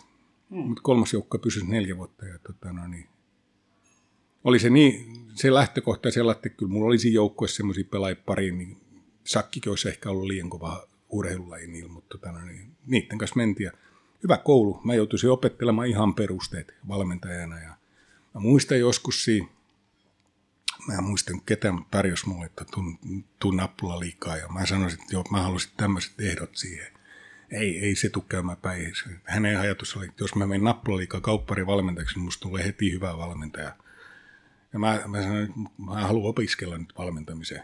Eli veri jää räpänä vaikeamman kautta. En lyhyt tietä, vaan pidempää tietää kyllä siitä on pitkä, pitkän matkalla ollut hyötyä, että on oppi käsittelemään pelaajia paljon paremmin. Kyllä mä näen sen, että nuoret valmentajat, niin niiden pitäisi ottaa just tämmöisiä kakkos-kolmosjoukkoja, missä ne saa rauhassa tehdä niitä virheitä ja oppia, ja ne saa rauhassa niin rakentaa ja tehdä. Että meillä on liian kova kiire, että tota, nuoret valmentajat suurin piirtein, jos 25, niin joo joo, viisi tonni käteen ja tota, hän valmentaa yhtä joukkoa, ei enempää. Ja tämmöistä niin ihan älytöntä hajattelua, että se raha ratkaisee nyt enemmän en mä silloin ajatellut rahaa, enkä mä, mä muistan, kun mä sain eka sopimuksen, niin mä olin jo innossaan siitä. Sitten kun mun sopimus parannettiin, niin mä olin, että en mä noin paljon ole odottanut. Ja se oli paljon isompi sopimus. Hän taisi saada 600 markkaa kuussa.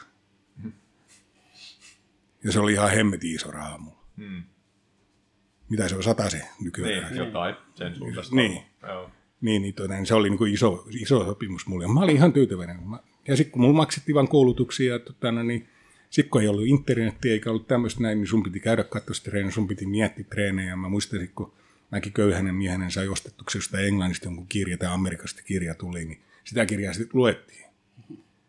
Sitä kirjaa luettiin niin tarkkaan, että tota, no, niin sen osaa varmaan vieläkin ulkoa. Ja, ja se, se, oli jatkuvaa opiskelua. Ja, ja, ja, no, niin, ja, ja sitten koitti hakea niitä esikuvan, sitten sitä vaan kuuntelin muita valmentajia. Ja siihen aikaan, kun oli nuori valmentaja, niin sun piti oikeasti tehdä töitä näyttääksesi, että sä osasit jotain.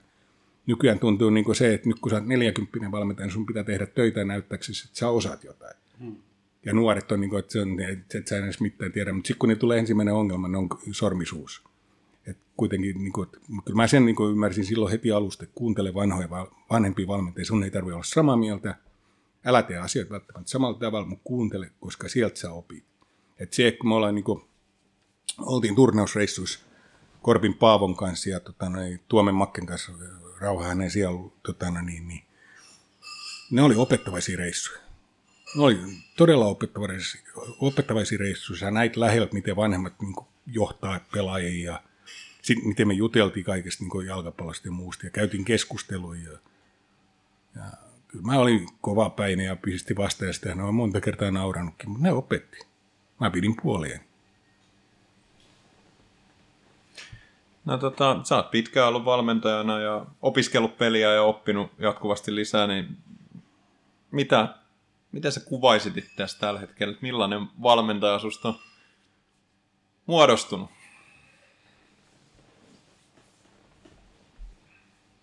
Pohdiskelija.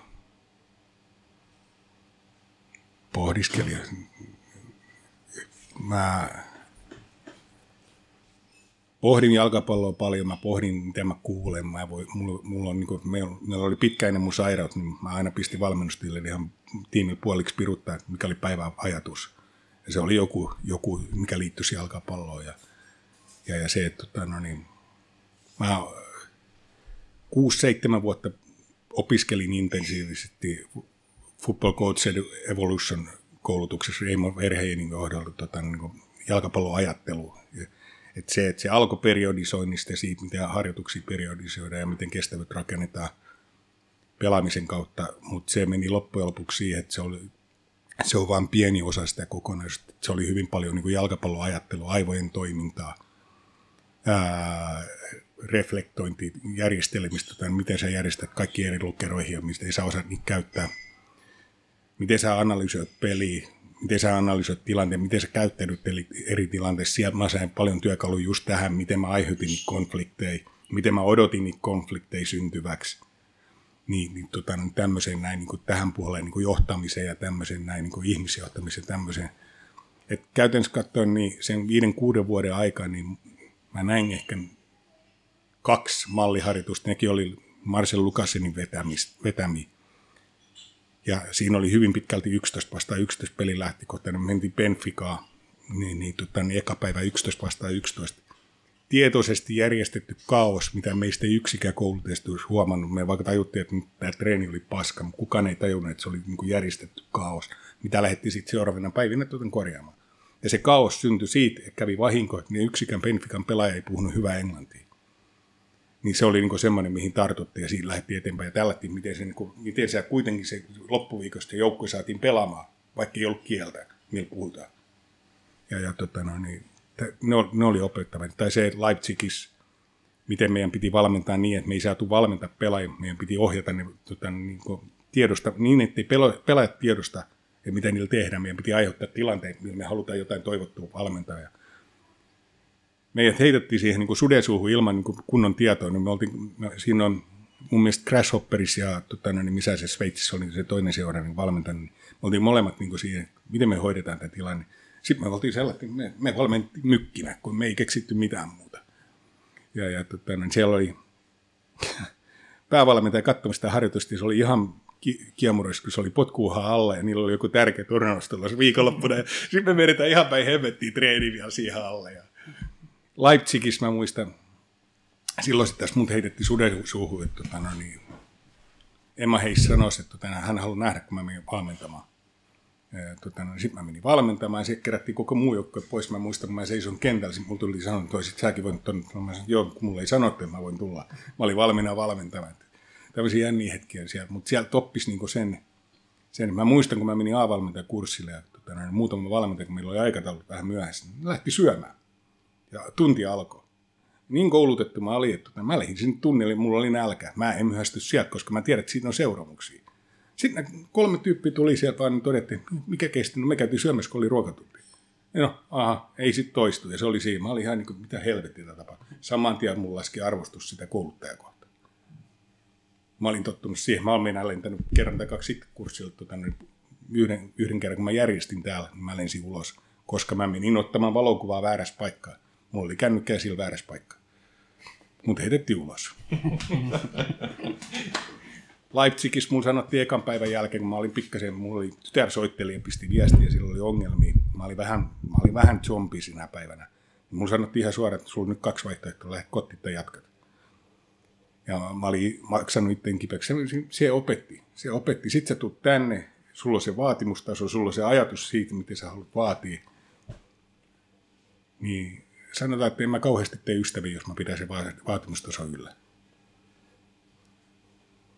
sille ei ole ystäviä kauheasti hankittu.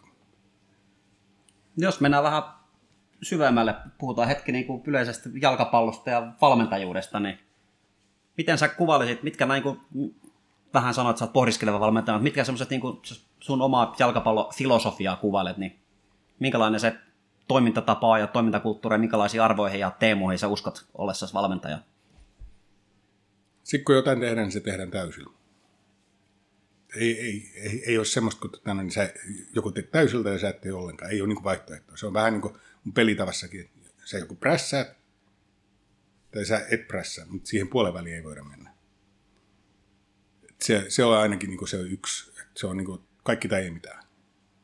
Ja, ja tota, niin se oli yksi syy, minkä takia mä myös lopetin, koska mä uusilla pelaajilla sanoinkin, että mä pyydän anteeksi. Mä en pystynyt antaa sitä valmentajaa, mikä nämä vanhat pelaajat tietää.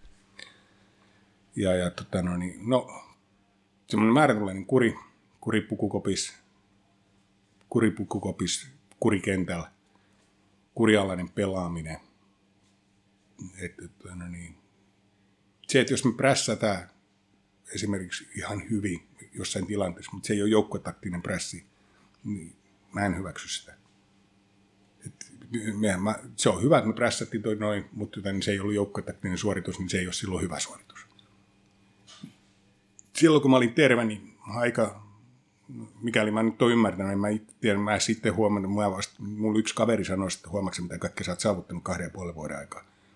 Ja sitten kun se rupesi kertomaan, niin sitten mä vasta huomasin, mitä mä oon tehnyt, mutta mä olen ymmärtänyt, että mä olen kuulemma aika pilkun tarkka, varsinkin silloin, kun mä olin ter- terve. Kyllä harjoituksissa heti, jos tiesit, teit jotain, niin, totana, niin sieltä tuli välitön palaute. Se varmaan oli semmoinen alku, mitä nyt pelaajat koki sokkina, että sieltä tuli niin kuin aika ryöppu harjoitusta aikaa. Ja tähän mä uskon. Analysoin paljon, analysoiva. Mä analysoin oman suorituksen harjoitusten jälkeen, mä analysoin pelaajien suorituksen, mä analysoin joukkojen suorituksen harjoitusten jälkeen. Sen pohjalta mä teen seuraavan harjoituksen, mitä pitää mahdollisesti muuttaa joka harjoituksesta, joka pelistä. Ensimmäinen, mitä mä teen pelin jälkeen, mä analysoin, kummonen treeniviikko oli. Eli jos me ollaan hävitty peli, mä haluan katsoa, kummonen treeniviikko oli ennen kuin mä analysoin itse peli, koska treeniviikko kertoo aika paljon. Niin, nyt päästään tähän niin kuin, tämän podcastin lempiaiheeseen, eli niin kutsuttu B-kurssipelleilyyn. Haluaisin kysyä sun mielipidettä asiasta. Musta tuntuu, että nykyään trendinä on, että jalkapallovalmennus menee semmoiseksi entistä enemmän mikromanageroinniksi ja keskitytään pieniin asioihin, hienoja termejä, koitetaan tehdä valmentamisesta ja jalkapallosta vaikeampaa ja monimutkaisempaa kuin se ehkä välttämättä oikeasti onkaan, niin mikä sun mielipide tähän on? Mites mä sanoisin tämän mahdollisimman vähän ihmisiä suututtaakseni ja mahdollisimman tarpeellisen paljon niin kiukuttaakseen. Ää, ei. Tota, no niin, sehän on jonkun fiksun miehen sanonta, että jos joudut selittämään asiat epäselvästi ja monimutkaisesti, niin sulla ei ole itsellä täydellistä ymmärrystä siihen asiaan. Ja mun mielestä futis tarvii jo kielen, mutta se pitää pitää mahdollisimman yksinkertaisena. Että jos ajatellaan, niin kuin mikä meilläkin oli niin kuin naisten joukkueen kanssa teemana, me pidettiin tosi selkokielenä se, niin kuin melkein jokaisella, mitä me tuotiin koppi, niin olisi ollut joku hieno sana, me sanottiin se suomeksi. Koska jos me mietitään pelin aikana, mitä ohjeet sä annat, niin, niin, tota, no, niin pelaajan on paljon helpompi ymmärtää no, niin, syvyys ennen leveyt kuin tota, niin jotain ihme hebrea. Ja se tuntuu olevan, mä oon sitä aina arvostanut tuosta teidän P-kurssipelleilyn kanssa, että tota, no, niin, ihmiset, jotka haluaa osoittaa, kuinka paljon he tietää, niin ne yrittää puhua hienoilla sanoilla, niin sotkeutuu silloin siihen, että ne puhuu jotain, mitä ne ei itsekään täysin ymmärrä. Mutta ihminen, joka pystyy sen tekemään yksinkertaisesti sanoen niin, että mä aina testaan välillä niin omilla, omilla tyttärille ja vaimolla. Että jos ne ymmärtää asian, niin sen ymmärtää jokainen jalkapallokentällä. Mutta jollei ne ymmärrä asiaa, niin mun täytyy miettiä, miten mä sen asian ilmaisen toisissaan. Et mun tyttäret on kasvanut tota, no niin, ihan kivassa ympäristössä, että isä aina testailee. Varsinkin kun mä tulin nyt tota, ulkomaan kursseilta kotiin, niin sitten se oli niin todellista semmoista, että mulla sanottiinkin pari kertaa, että nyt lopetat. tota, Mutta mut yksin, yksinkertainen kieli, helppo kieli, mun mielestä se on kuitenkin se, ja sit se, että tota, niin suomen kielessä löytyy kattavat sanat eri tilanteille. Me voidaan ennakoida, me voidaan tota, no niin, me voidaan, no prässäminenkään ei ole ihan suomalainen sana, mutta se on, me, voidaan, me pystytään prässäämään, me voidaan pelata välikaistalla, joo. Me voidaan tehdä monenlaisia asioita, me voidaan hidastaa peliä, me ei tarvitse pausata sitä. Me voidaan tehdä monenlaisia asioita ilman, että tota, no niin, me, tehdään, me, me ei tarvitse puhua tota, no niin, mistään lineraalisista ja muista horisontaalisista tai vertikaalisista, koska meillä on niin sanan pystyyn tai poikittain. No, diagonaali on vähän vaikea, mutta tota, no niin, no sekin voisi sanoa viista, mutta diagonaali on ihan ok sana siihen. Ristipallo. Risti, no ristipallo, ristipallo. Joo, no, mutta ristipallolla ja diagonaalipallolla periaatteessa on vähän ero. Diagonaali... filosofia. Niin, joo, joo, joo, joo. Sinne mä tykkään mennä, mutta tota, no, niin, mu, mu, mutta tota, no, niin, kyllä, kuitenkin kun jalkapallo koostuu siitä, että meillä on hyökkääminen, tilantevaihto ja puolustaminen. Ja hyökätys meillä on, meillä on, tota, no, niin periaatteessa meillä on rakentelu ja meillä on maalin tekeminen. Puolustais meillä on rakentelu estäminen ja maalinteon estäminen. Noilla, noikko opettaa pelaajille, noikko opettaa itselle valmentamisen ja syventyy siihen ja ottaa siihen sijainnin, hetken, suunnan ja nopeuden, mitä analysoi pelissä. pääsee ihan hemmetin pitkälle jo. Et periaatteessa sijainnissa tärkeintä on mihin ja miten, miten kauas. Uh, hetkessä, onko se liian aikaisin vai liian, liian aikaisin, onko se ajalla vai onko se myöhässä. Niin tämä jo analysoidaan niin pelaajasuoritusta. Uh, suunta, no on, onko se pystysuunta vai poikittain, onko se tota, no niin, diagonaali, otetaan vaikka syöttö niin esimerkkinä. Se on jo analysoinnissa. Kolme kohtaa niin siihen. Nopeus, liian kova, oikealla nopeudella tai liian hidas. Eikä tarvita yhtään vieraiskielistä Näin kun me analysoidaan sitä pelaamista. Ja sitten seuraava, jos me halutaan mennä vielä syvemmäksi ja analysoida, vieläkään me ei tarvita hienoja sanoja. Me analysoidaan, mistä esimerkiksi syötetään maalintekoalueella. Tai mistä syötetään näitä alueella, josta syötetään näitä maalintekoalueella. Tai mistä syötetään näitä alueella, josta annetaan alueella, josta annetaan maalintekoalueella. Vieläkään me ei tarvita vierenkielistä. Suomen kielellä pärjää ihan hyvin. Ja me ollaan saatu pelaajat niin solmu. Et, eiköhän niin kuin, tota, periaatteessa meidän kannattaa miettiä mieluummin niin, että miten, paljon, miten vähän meidän kannattaa valmentaa laadullisesti sataprosenttisesti, kuin se kymmenen asiaa kymmenellä prosentilla. Tota vaikka niin junnuis, niin mun mielestä meidän junnuilla opetetaan liian aikaisin liian monta taktista asiaa. Kun niiden pitäisi osata esimerkiksi timanttisäätö, mikä luo kolmiosäännön. Eli te kol- pyrit tekemään joukkuekaverille kolme pallollisella pelaajalla kolme vaihtoehtoa, kun me hyökätään. Jos me halutaan mennä pidemmälle, siitä tulee kaksi kolmioa. Jos me halutaan mennä pidemmälle, toi sama, kun tehdään se puolustuksellisesti. Kolmiosääntö. Huolehdi aina puolustaessa, meillä on kolmio, kun me puolustetaan. Noiden opettaminen itsessään on jo niin hemmetin vaikeaa. Minkä takia me tuodaan siihen sit hienoilla sanoilla vielä kaiken maailman peliasentoja, millä ei ole mitään merkitystä, koska mullakin on ollut pelaajia, jotka sanoo, että he ei haluaisi olla oikeassa peliasennossa, koska muuten pakki tietää, mihin hän ottaa pallon. Mutta siihen me keskitytään huomioon. Tämä havainnointi, joka on kommunikaation alaosa. Kommunikaatio, havainnointi ei periaatteessa tarvita ketään muuta. Sä voit havainnoida ihan mitä vaan yksin. Mutta kommunikointi, niin siihen tarvitaan vastustaja ja omi pelaajia. Ja sä kommunikoit koko ajan niiden kanssa, mitä info ne antaa sulle. Eli havainnointi on kommunikointi alaosa. Mutta silti meillä nostettiin havainnointi ykkösosaksi. Niin kuin meillä nostettiin fysiikka ykkösosaksi. Niin kuin meillä nostettiin kaiken maailman muut mutta me unohdetaan aina peli. Ja 11 vastaan 11 pitäisi olla kaikki aina lähtökohtana. Sama kielen kanssa. Suomen kieli helppo opettaa pelaajille lähtökohtana. Toivottavasti räpy myös ja muun talenttivalmentajan kuunteli tämän puheenvuoron. Tässä oli paljon asiaa mun mielestä. Seuraava kysymys liittyy tähän. Turussa oli käymässä joku englantilainen valmentaja, joku paikallinen talenttivalmentaja. Siinä oli iso artikkeli Turun Sanomissa. Hän havainnoi siitä, että Suomessa on liian pitkät alkulämmittelyt ja liian vähän pallo pelissä harjoituksissa, niin mitä mieltä sä oot siitä? Oliko hänen havainnot oikeat? Ja olen onko aika... samaa mieltä hänen kanssaan, että tässä on kehitettävää meidän niin kuin valmentamisessa? Ää, no esimerkki. Tämä on kahden vuoden takaa. Ensimmäinen 45 minuuttia harjoituksessa me oltiin tehty kaikki pallon kanssa. Kaikki. Samaan aikaan siinä oli toinen joukkue kentällä, kun 45 minuutin jälkeen ensimmäistä kertaa koski palloihin ja silloinkin passiivisesti, hyvin passiivisesti. Viime talven mä näin junnujoukkojen, ei ollut meidän seura, mutta kyllä meidänkin seurassa seurataan siihen sama. Alkuverryttelin jollain hemmetin kuminauhoilta tänään mennäisin kentälle ja valmentajat vahdit tekemään ne oikeeseen, kun sen saman ajan, kun ne olisi käyttänyt palloa. Ne olisi saanut kosketuksia palloa. Mikä meidän ongelma? Meillä ei tule hyviä pelaajia, meillä ei tule hyviä pelikäsityspelaajia, meillä ei ole taidollisesti hyviä pelaajia riittävän paljon. Meillä on hemmetin hyviä juoksijoita, maratonilla valmistautunut. Moni jalkapalloilla, kun on lopettanut uran, ne on ruvennut juoksemaan puolimaratonia ja maratonia, kun niillä on rakennettu koko hemmetin ikäpohja siihen. se lenkki.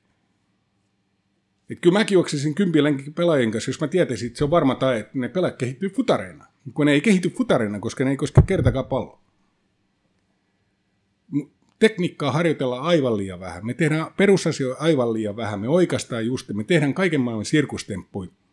Vähän niin kuin me tehdään niin kuin, no P-kurssikamaa, mutta ei puheella, vaan tota, no niin, kaiken maailman laitteille ja tavaroille.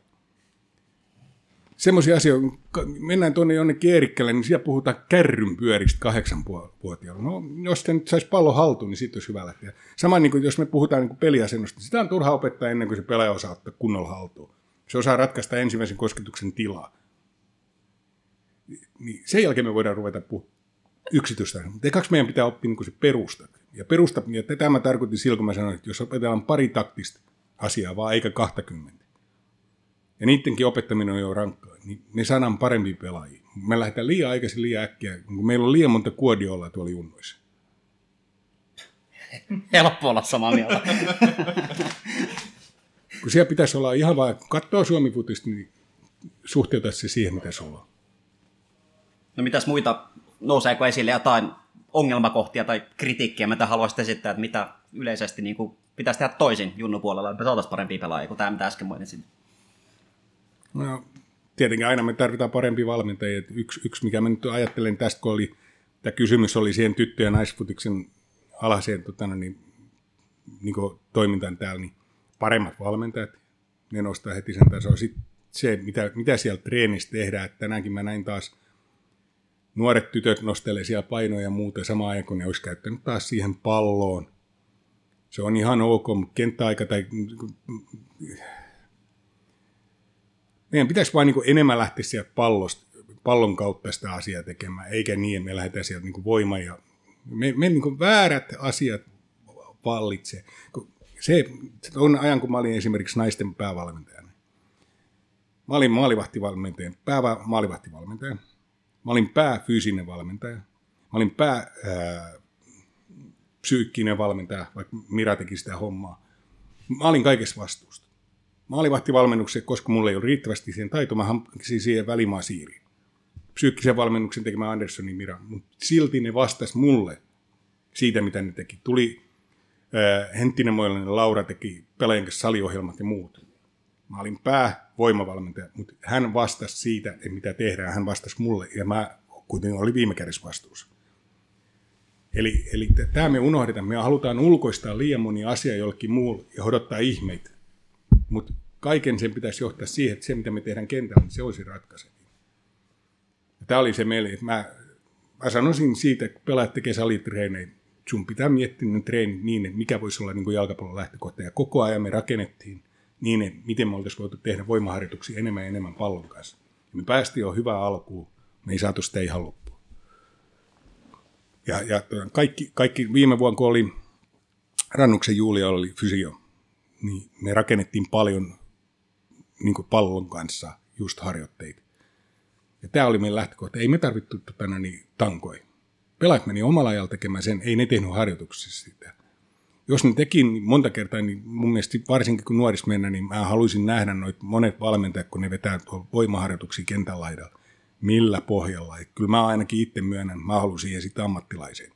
Mutta se ei ole silloin, kun meillä on kenttä vaan se kenttä käytetään täysin. Ja mä tiedän nyt, että on yksi valmentaja, tota, no niin, mistä mä olen tyytyväinen, että se olisi kipannut, kun se huomasi, että juoksuharjoitteet ja nämä, niin voimaharjoitteet, aiheutti enemmän loukkaantumista, vähemmän tekniikkaa. Niin hän on siirtynyt enemmän sinne, kaikki tehdään enemmän ja enemmän pallon kanssa, ja se on tuonut tuloksia. Ja mun mielestä nuoren pelaajan meidän täytyy mennä. Ja kun meillä Turusta tuli paljon pelaajia, niin ei nuoret, ei ne tehnyt salitreenejä, ei ne tehnyt tommosia juttuja. Ne veti pallolla ihan hemmetisti hommia, niin siihen keskity. Ja silloin tuli niin kuin molemmista seuroista. Meillä oli oikeasti aika, kun meidän molemmat seurat tuli junnus, niin ne oli ihan, ihan kärkeä. Nyt meillä on aika, kun meillä ei ole P-junnus kumpikaan SM-sarjassa. Ja mitä, mikä meillä on ratkaisu? Juostaa lisää ilman palloa. Hankitaan nopeusvalmentaja tekemään askelluksi, kun se sama kun nopeus, jalkapallossa tarvittava nopeus on tota, just, se perustuu tota, siihen, että tota, niin olla ajoispaikalla. Se perustuu siihen, että sun pelikäsitys on parempi kuin sillä toisella ei se perustu siihen, että sä pystyt juoksemaan hyvin tota, no niin Cooperin testissä kolme tonnia. Mullakin on sama aika Cooperin testissä kuin Usain Boltilla. Ei se ole mikään ihme. Mä juoksen sen saman 12 minuuttia kuin sekin. Hmm. Joo, mä tiedän. Muun Jyrki Heliskoski joskus sanoi, että 12-vuotias on liian nuori voimaharjoittelija, 16-vuotias ei enää kannata tehdä. Hän oli esimerkiksi tätä mieltä, mutta sulla oli... No kyllä mun mielestä se pitää tulla jossain vaiheessa, mutta se ei saa olla, se, se ei saa olla pääasia. Jalkapallo pitää olla se pääasia sulla oli ihan hyvä raakadata, kun puhuttiin tästä lähtökohtaisesta juoksuvalmennuksella, kehitetään sitä peruskuntoa. Mutta jalkapallossa on kuitenkin keskimääräinen määrä, mitä sä juokset, spurtteja tämmöisiä, on yllättävän pieni määrin. Sä voit varmaan antaa jotain esimerkkejä, että mikä on niinku keskimääräinen spurtin pituus, vaikka TPSn kansallisessa liigassa suurin piirtein. No, harvemmassa on ne 30 metriä tai yli spurtit. Niitä on, mutta harvemmassa ne on. Uh, Mutta mä sanoisin, että se, mitä me käsitään kestävyysharjoituksella, niin se on, niin se on just sitä, me juostaan ilman palloa. Kun jalkapallokestävyys on periaatteessa on kommunikointi, se on tota, niin päätöksenteko ja suorituksen valinta perustuen päätökseen. Eli tota, niin, sä kommunikoit oman pelaajan kanssa, sen perusteella sä teet päätöksen, mitä sä aiot tehdä, ja sitten sä suoritat sen päätöksen. Ja kun sä pystyt sitä pitämään yllä 90 minuuttia, sulla nousee tempo, koska sä pystyt nopeammin ja nopeammin tekemään. Ja se on jalkapallokestävyyttä. Eli mitä useammin, mitä pidempään sä pystyt tekemään hyviä päätöksiä, niin parempia päätöksiä, sä pystyt ylläpitämään niitä hyviä päätöksiä. Se on jalkapallokestävyyttä. Ja eikö siitä ole ihan jotain niin tutkittua dataakin, että niin on. päätöksenteko, mitä enemmän sä juokset, mitä fyysisemmällä kuormituksella sä oot, niin sekin vaikeutuu ja sä et välttämättä pysty tekemään samanlaisia päätöksiä kuin viidennellä minuutilla, kun sä oot vielä ihan tuoreena. Joo, joo, joo, joo, joo ja tähän me, kun sun pitää 90 minuutin kohdalla tehdä mahdollisimman hyviä päätöksiä perustuen siihen just, mitä sä teet viiden minuutin kohdalla. Ja tää, ainakin tätä on tutkittu, että se, että jos me tehdään erillisiä harjoituksia, tekniikkaharjoituksia tai me tehdään pelillisiä harjoitukset, niin se pelillinen harjoitus, mun mielestä mä luin sen hätäpäissäni, mutta se on nyt tutkittu, että se tuottaa niin kuin parempi tuloksia. Ja se on totta, että jos me harjoitellaan, esimerkiksi me tehtiin syöttöharjoite, on trillia harjoite, me tehtiin harjoite, että siinä on vastustaja mukaan. Me pelattiin 3 1 tai 4 2 tilanne syöttäen niin, että se ei ollut se, että sä kuljettaa tai ottaa monta kosketusta, vaan syötetään. Ja sulla oli suunta. Niin se oppimisprosessi on pidempi kuin se, että jos me oltaisiin tehty trillinä. Se oppimisprosessi on nopeampi, mutta se on lyhytkestoisempi se vaikutus. Kun se, kun me tehdään se peliseen harjoitus, niin se on pidempikestoinen se oppimisprosessi, mutta sen kestävyys sen pelaajan aivoissa on pidempi. Ja tästä on niin hyvä esimerkki. Me tehdään neljä vasta yksi harjoite. Sanotaan, vaikka alue on 10 kertaa 10 ja siitä ei tule yhtään mitään. Monen valmentajan ratkaisu on, että tehdään trilli, koska noita ei osaa tehdä.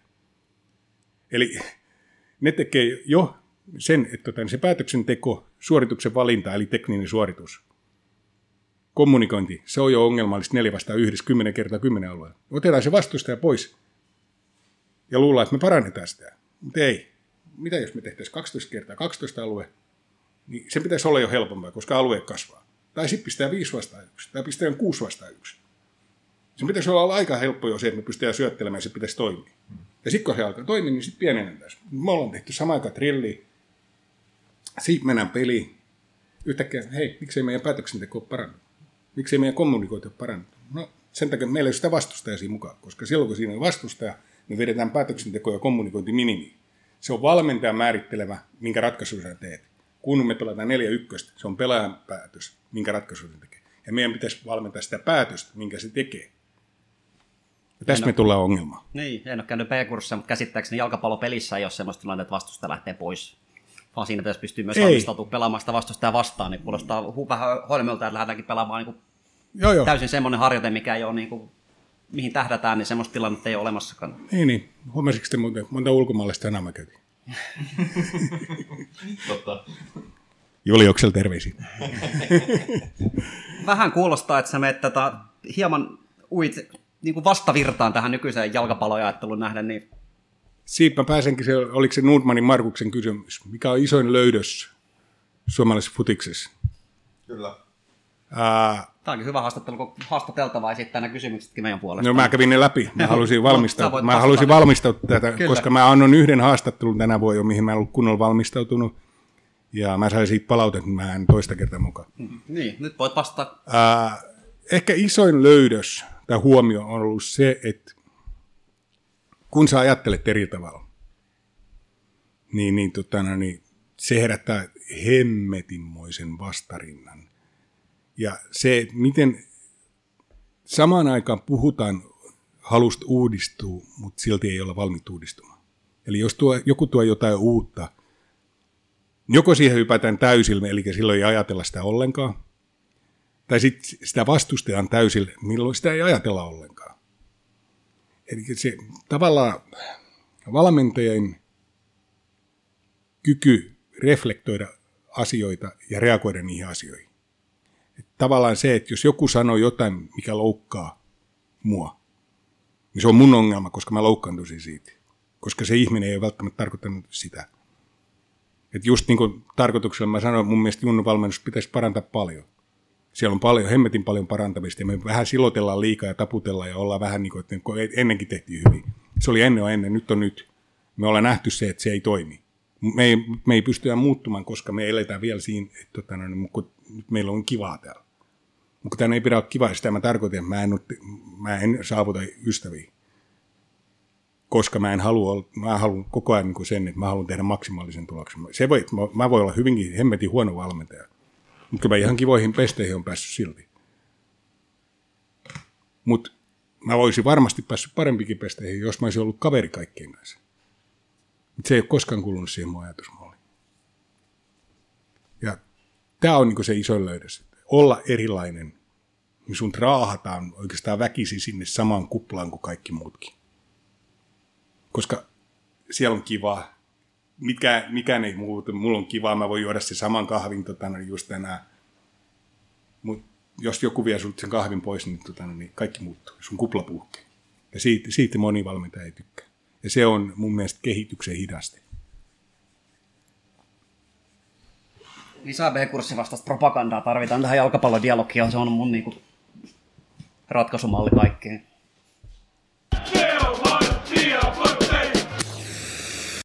Ollaan paljon puhuttu tästä valmentajuudesta ja, ja jotenkin syvällisemmin valmentamisesta, mutta sä mainitsit tuon eri pesteihin päätymisen tossa, niin mua kiinnostaisi se, että miten sä silloin ihan päädyit tuohon pestiin, minkä sä jätit nyt, eli tuohon Tepsi naisten edustuksen valmentajaksi. Millainen prosessi se oli? Mä olin A- ja reservin mukaan aivan kypsä.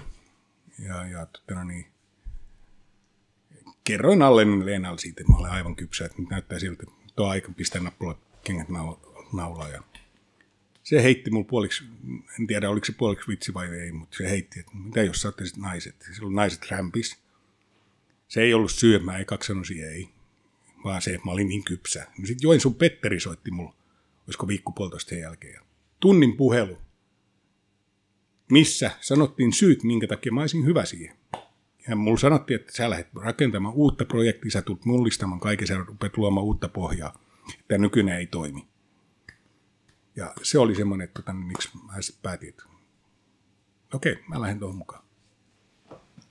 Mä tunnen paljon valmentajia, tästä on kymmenen vuotta aikaa, kun muistan, että yhdelle heistä tarvittiin mahdollisuutta mennä silloisen naisten pääsarjoukkojen valmentajaksi. Yleinen reaktio oli sellainen, että älä lähde sinne, että jos sä meet naisten joukkueen valmentajaksi, niin sit susta tulee vaan naisjoukkueiden valmentaja. Ja se asenne oli jotenkin semmoinen, että se on niinku steppi alaspäin kaikin puolin mennä sinne naisten puolelle valmentaa, niin tunnustatko sä, että tämmöistä ajatusmaailmaa on vieläkin olemassa? Tämä, tai... tämä oli mullakin, mä tiedän ton, mä tiedän ton, että toi on ollut vahva. Tämä mullakin oli silloin se ajatusmaailma, mutta sitten mä totesin, että hei, sulla on enemmän vuosi takaa kuin sulla on edes. Että jos sitten käy niin, niin tämä on sitten viimeinen pesti. Mä tein vähän niin kuin itselleni sen, että olkoon tämä sitten viimeinen pesti. Mutta tota, no, niin, mitä enemmän mä nyt on ollut siellä mukana, niin mä olen kehittynyt kahden ja puolen vuoden aikana enemmän valmentajana kuin tota, no, niin, varmaan kymmenen vuoden aikana, niin kun puhutaan nyt pelkästään valmentamista, ei koulutuksista, niin, niin mä olen kehittynyt tässä paljon enemmän valmentajana. Mun on pitänyt semmoisia alueita miettiä enemmän omasta tekemisessä, reflektoida omaa valmentamista enemmän kuin tota, niin aikaisemmin. Mulla on ollut käsissä joukkoja, jotka on oikeasti amatöörejä, mutta ne on ammattimaisempia kuin monet kakkos tasonkin pelaajat, mä oon nähnyt, mitä on nähnyt. Ne on ammattimaisia, ne käyttää aikas, ne uhraa, ne kuuntelee. Ja sitten aina kun sanottiin, että ne naisten joukkoissa on sitä, kun ne kyselee, ne kyselee. Joo, ne kysyy sulta, jos sä oot epäselvä. Jos sä oot selvä ja sä tiedät, mitä sä haluat, ne ei kysele. Koska mä huomaan, kun mä joskus sanoin tarkoitukselle jotain epäselvästi, niin kysymyksiä tuli. Sitten kun mä tein asian selväksi, niin kysymyksiä ei tullut. Ja mä olin ihan ihmissäni ekan puolen vuoden aikaa, kun ei yhtään kysymystä oikeastaan. Mutta se johtui siitä, että mä koitin olla määrätietoinen, mä koitin olla selkeä, johdonmukainen. Ja näin mä noudatin. Ja se, mitä noit opetti, niin määrätietoisuus, johdonmukaisuus, selkeys. Kaikki mitä teet, ole johdonmukainen. Niin silloin tota, no, niin, se toimi. Se on yksi, yksi tota, no, niin, mitä mä voin sanoa. Mä opin ihmisjohtamisesta ihan hemmetin paljon. Opin käsittelemään erilaisia pelaajia ihan hemmetin paljon. Tämä on niin yksi parhaimpi pestejä, mitä mulla on ollut, jos ajatellaan ihan niin kouluttautumisnäkökulmasta. Ja se, että mä olin vaativa pelaajia kohtaan, niin nämä pelaajat oli niin vaativia mua kohtaan, että sä et siellä vasuritreenejä voinut vetää. että sun piti aina, että mä jopa sairaanakin, mä joudun puri- puristamaan itsestäni niin ihan perkeleesti, sinne ei voinut vaan mennä. Et Tietenkään se taso ei ollut sama kuin terveenä, mutta sinne ei voinut kuitenkaan mennä sellainen. Meillä oli tuossa muutama apuvalmentaja, taso ei riitä, niin taso ei riitä. Niin, niin tuota, tai ehdokas. Et nämä pelaajat vaatii todella paljon. Ja ne on semmoisia, ne, ne näkee nopeasti, että oletko sä, oletko sä lintu vai kala. Et tota, se oli opettavaista aikaa. Mä voisin sanoa, että se tekisi hyvää monelle valmentajalle olla vähintään vuosi jossain vaiheessa tyttö naisfutiksessa valmentajana. Sieltä oppii niin paljon ihmisjohtamista, mikä on melkein tärkeämpää kuin se P-kurssin litu- liturgia. Se on tärkeämpää. Se, että tota, niin, jolle mä osaa pi- pitää huolta pelaajista, niin ei ne pelaajat kuuntele sun taktiikkaa. Mutta jos mä osaan pitää huolta pelaajista, niin ne kuuntelee sun taktiikkaa. Ne haluaa, että sä oot siellä. Ja kaikki pelaajat haluaa, että sä oot siellä niitä varten. Niille ei saa tulla tunne, että tota, no niin, ne on sua varten. Toi jotenkin särähti mun korvaan toi. Mä, en, mä, mä oon sen verran kauempaa tästä arkipäivän jalkapallomaailmasta, että mä en tun- tuntenut tämmöistä stereotypiaa, että, että naisjoukkueessa kysellään paljon. Ja, ja jotenkin se, että se olisi huono asia, että kysellään. Er- Se on mun, mun no, mielestä erikoinen ei, ajatus. no munkin mielestä, tota, mutta se on, eh, ehkä se on semmoisilla valmentajilla huono asia, jotka ei ole ihan varmoja, mitä ne tekee. Jos sä tiedät, mitä sä haluat, sä tiedät, miten sä sen haluat, ja sä tiedät, miksi sä sen haluat, niin sen ei pitäisi olla ongelma. Ja tämä on yksi syy, minkä takia mä halusin, se mikä mulla oli niin kuin, vähän niin kuin aina halu testata ja pohdiskella, mä halusin vetää kaiken niin yksinkertaiseksi kolla ja voi. Ja se oli itsessään jo niin vaikeet kolla ja voi, mutta mä huomasin, että se myös kun kaikki tehtiin yksinkertaiseksi. Eli, eli lähdettiin ihan siitä, että tota, me halutaan prässätä niin ylhäältä kuin mahdollista ja niin alhaalta kuin tarpeellista. Ja syvyys ennen leveyttä. Siinä oli meidän ensimmäiset taktiset periaatteet puolustamiseen. Eli, eikö anteeksi, leveys ennen syvyyttä. Taktinen periaate puolustaja. Hyökätessä meidän ensimmäinen periaate oli timanttisääntö ja syvyys ennen leveyttä. Ja näitä, kun me lähdettiin jah- jauhamaan, sen jälkeen me pystyttiin tuomaan siihen tota, pystypudotus pystyyn niin periaatteessa taktiseksi periaatteeksi mukaan, mitä joukkoja, koska se oli luontaista niille. Okei, tämä tulee tähän näin. Ja se sopii syvyys ennen ajatteluun. Sen jälkeen me tuotiin viiden sekunnin sääntö puolustaessa. Kun menetään pallo, niin viiden sekunnin sisällä me pyritään iskeä takaisin. Siinäkin taas leveys ennen syvyyttä kuitenkin on ensimmäinen määräävä tekijä. Ja näin me lähdettiin eteenpäin. Askel kerrallaan yksinkertaisesta asiasta eteenpäin. Ja se oli pitkä prosessi. Se oli pitkä prosessi. Ja se alkoi oikeastaan viime syksyn toimimaan. Ja se alkoi tänä, tällä kaudella talvella se toimi hyvin. Keväällä, kesällä oli ongelmia pelaamisessa. Mitä me koitettiin korjata, mutta siinä oli se, että tota, no niin, se vaatii taas aikaa, koska sarjataso oli kovempi. Ja siitä piti kuitenkin enemmän myös huomioida vastustajat. Ja me todettiin, että pinnat on tärkeämpi kuin miltä se näyttää. Niin vielä palatakseni tuohon sun äskeiseen huomioon enää niin kuin ammattilaisopettajana, niin sehän on ihan tilanne, kun opetettavat kuuntelee ja haastaa ja kyseenalaistaa sen, mitä sä kerrot, koska se syventää oppimisprosessia eri tavalla sä prosessoit asioita kuin vaan se, että sä otat sen kaiken vastaan automaattisesti, mitä valmentaja sanoo ja siinä itse niin kuin valmentajana tai opettajanakin saattaa itse miettiä asioita eri kannalta, kun tulee sellaisia kysymyksiä, mitä ei välttämättä itse olekaan koskaan pohtinut. Joo, joo, joo, se on just hyvä, mutta se, se, tämä tarkoitti sitä, että mun piti valmistautua.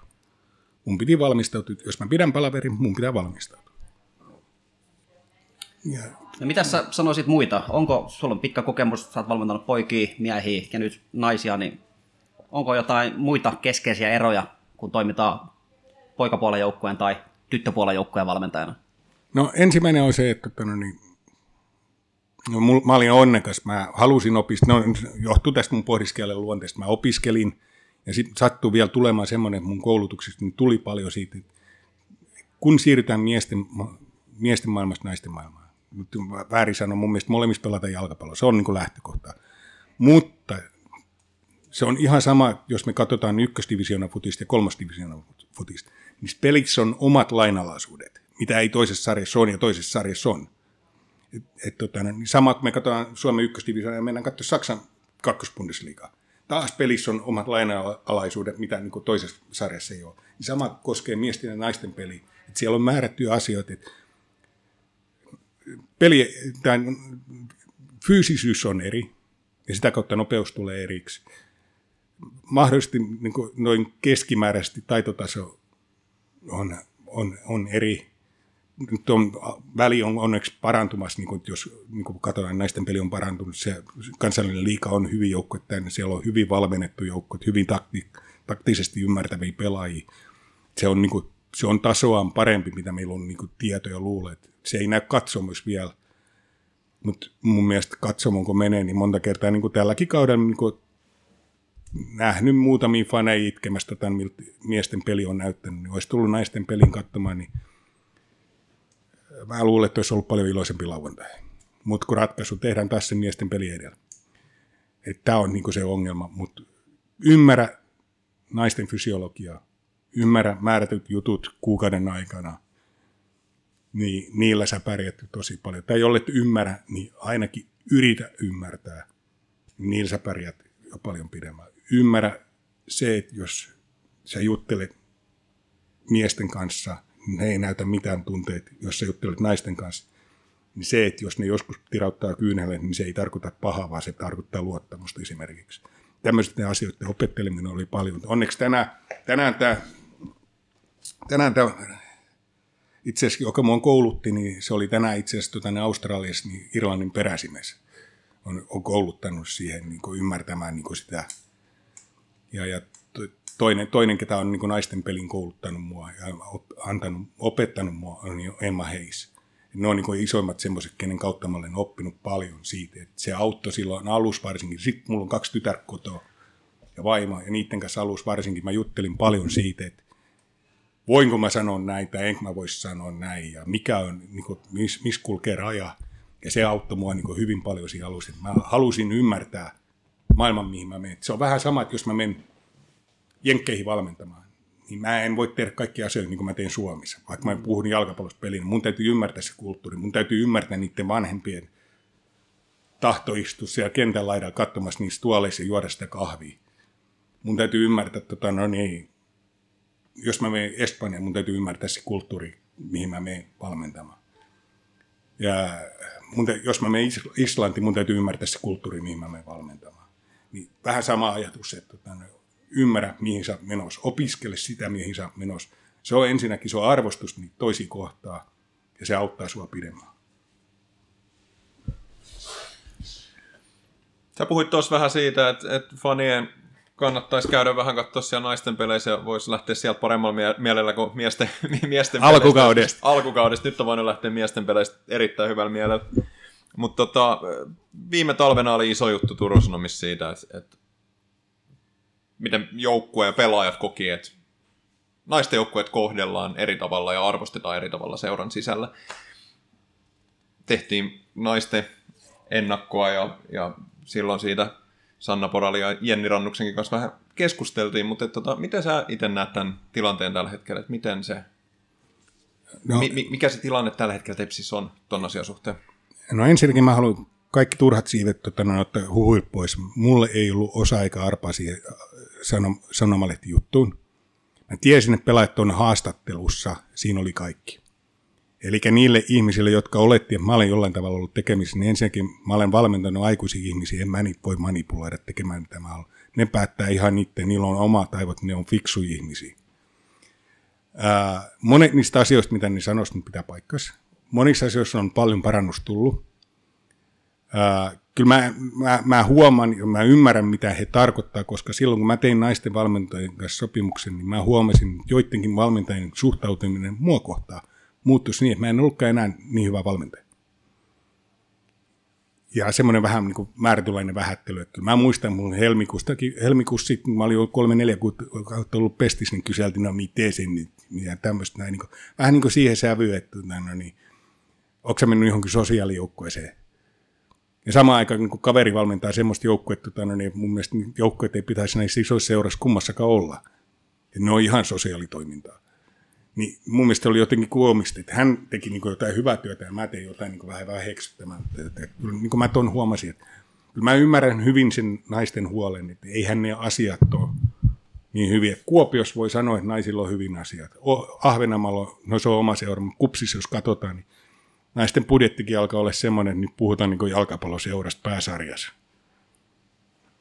Niin, niin kyllä se, niin me, me joudutaan junnojen kanssa jakamaan vuoroja ja meillä on niin vuorojen kanssa vaikutuksia. Me ollaan edustusjoukkue.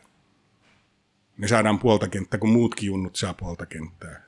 Tähän tyyliin niin ei, ei, ei se asema ole, ei se ole lähelläkään niin miesten kanssa sama. Ihan sama, mitä tulee kuka sanomaan. Nyt mä voisin sanoa, mä en ole enää valmentajana. Nyt mä voisin sanoa ääneen, että turha, suunta on oikein, mutta turha sanoa, että se on niin lähelläkään sama. Eikä, sen, eikä niin kuin nämä pelaajat ei, ei ne odota semmoisia palkkoja, ei ne odota, niin kuin, ne odottaa vaan sen, että, että on edustusjoukkoja kaksi, piste. Miesten on omat ajat harjoitella, naisten joukkoilla on oma. Et se on kuitenkin tämän alueen lippulaiva, se on kuitenkin se vetovoima tällä alueella.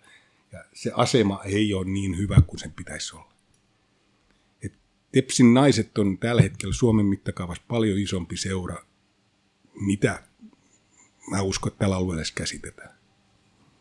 Ja nimenomaan tämän koko alueen ylivoimainen no, tämä, suurseura, kun eihän tässä ole lähelläkään. Ei, ei, tässä, ei, tässä, ei tässä ole niin lähelläkään todellista kilpailijaa.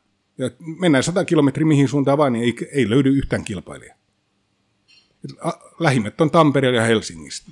Tai onko Espoo tällä puolella vai onko se toisella puolella, mutta tota, no, niin. Niin, niin, tota, no, niin siihen niin nähden, niin kuitenkin tämä olisi niin keino, keino saada, se on kansallisen, se on pääsarjan joukkoja. Montako pääsarjan joukkoja tällä alueella? Ai niin, yksi tuossa naapurissa, miesten puolella. Hmm. Niin, niin, tota, niin, kyllä se niin kuin yleisesti niin se arvostuksen pitäisi olla isompi. No se vähän jo tuossa nimesitkin noita ajatuksia, mitkä on ne keskeisimmät kehitysehdotukset, mitä sä tekisit, että saataisiin sitä naispuolen asioita vielä entistä paremmin maa? No ainakin siitä pitäisi lähteä, että jos joukkuja harjoittelee neljä kertaa viikossa, niin se on koko kenttä joka kerta.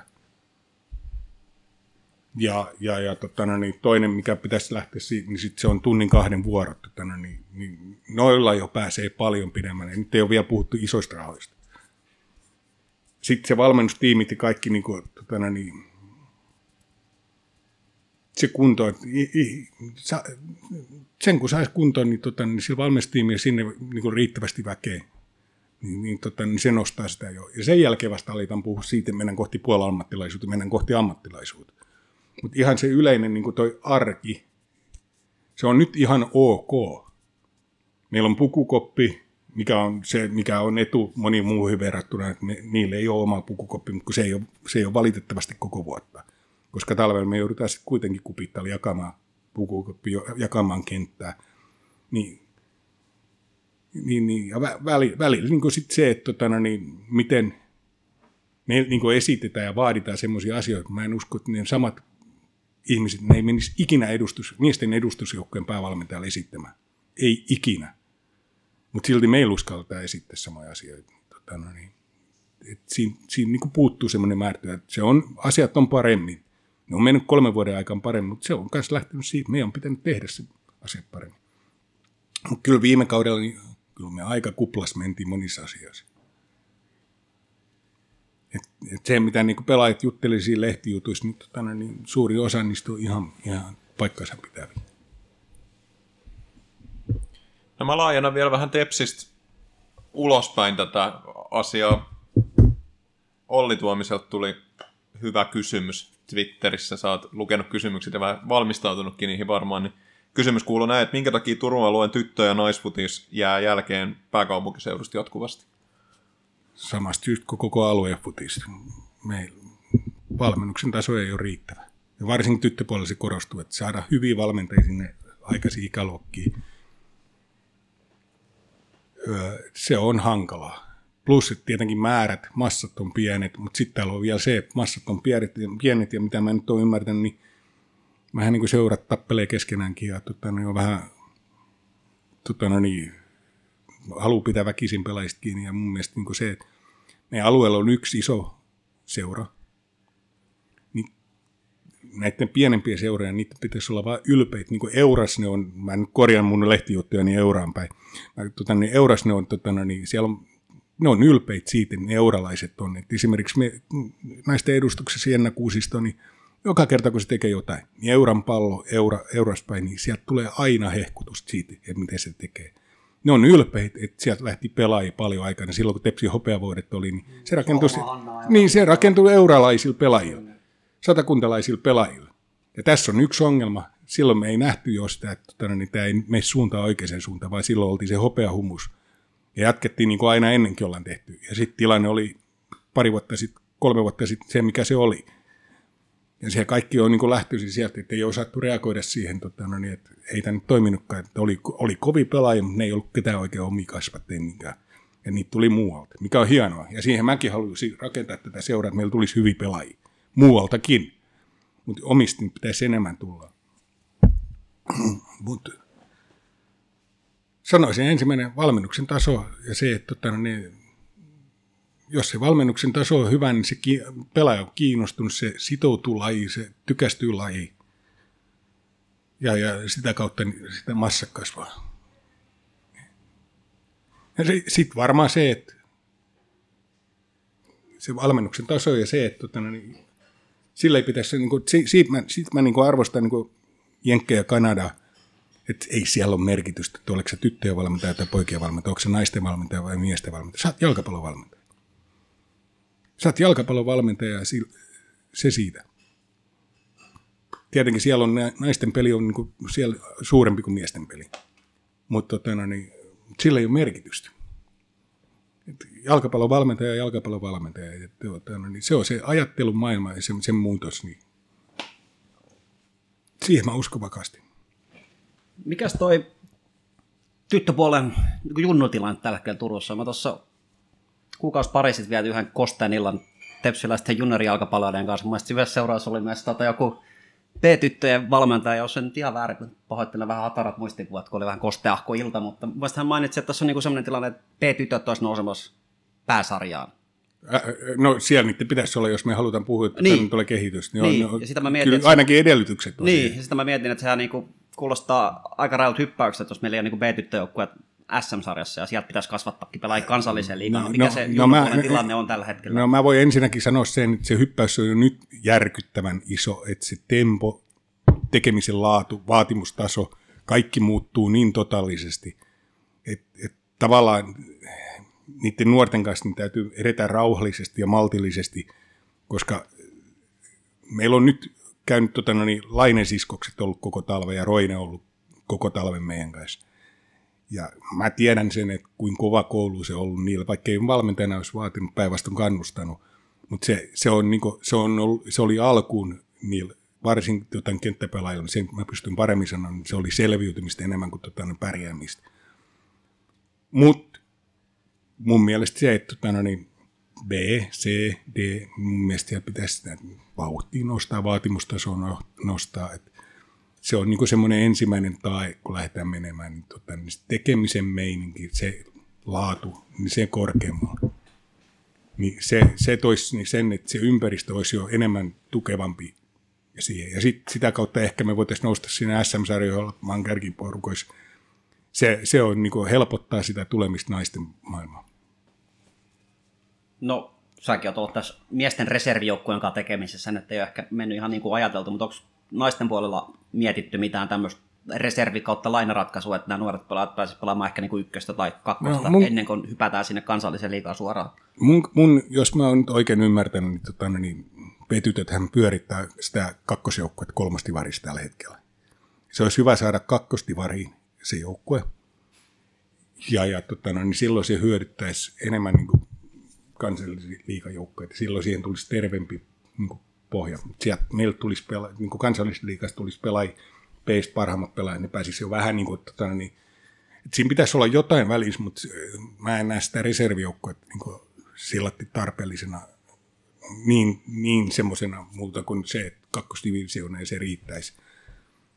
Niin se kasvattaa niitä pelaajia tota, no niin, aikuisten peli koska aikuisten peli on aivan eri. Jos me katsotaan A-junnen peli, se on eri kuin B-junnen peli, niin kuin poikapuolella. Jos me katsotaan miesten peli, niin se on hyvin erilaista kuin A- tai B-peli.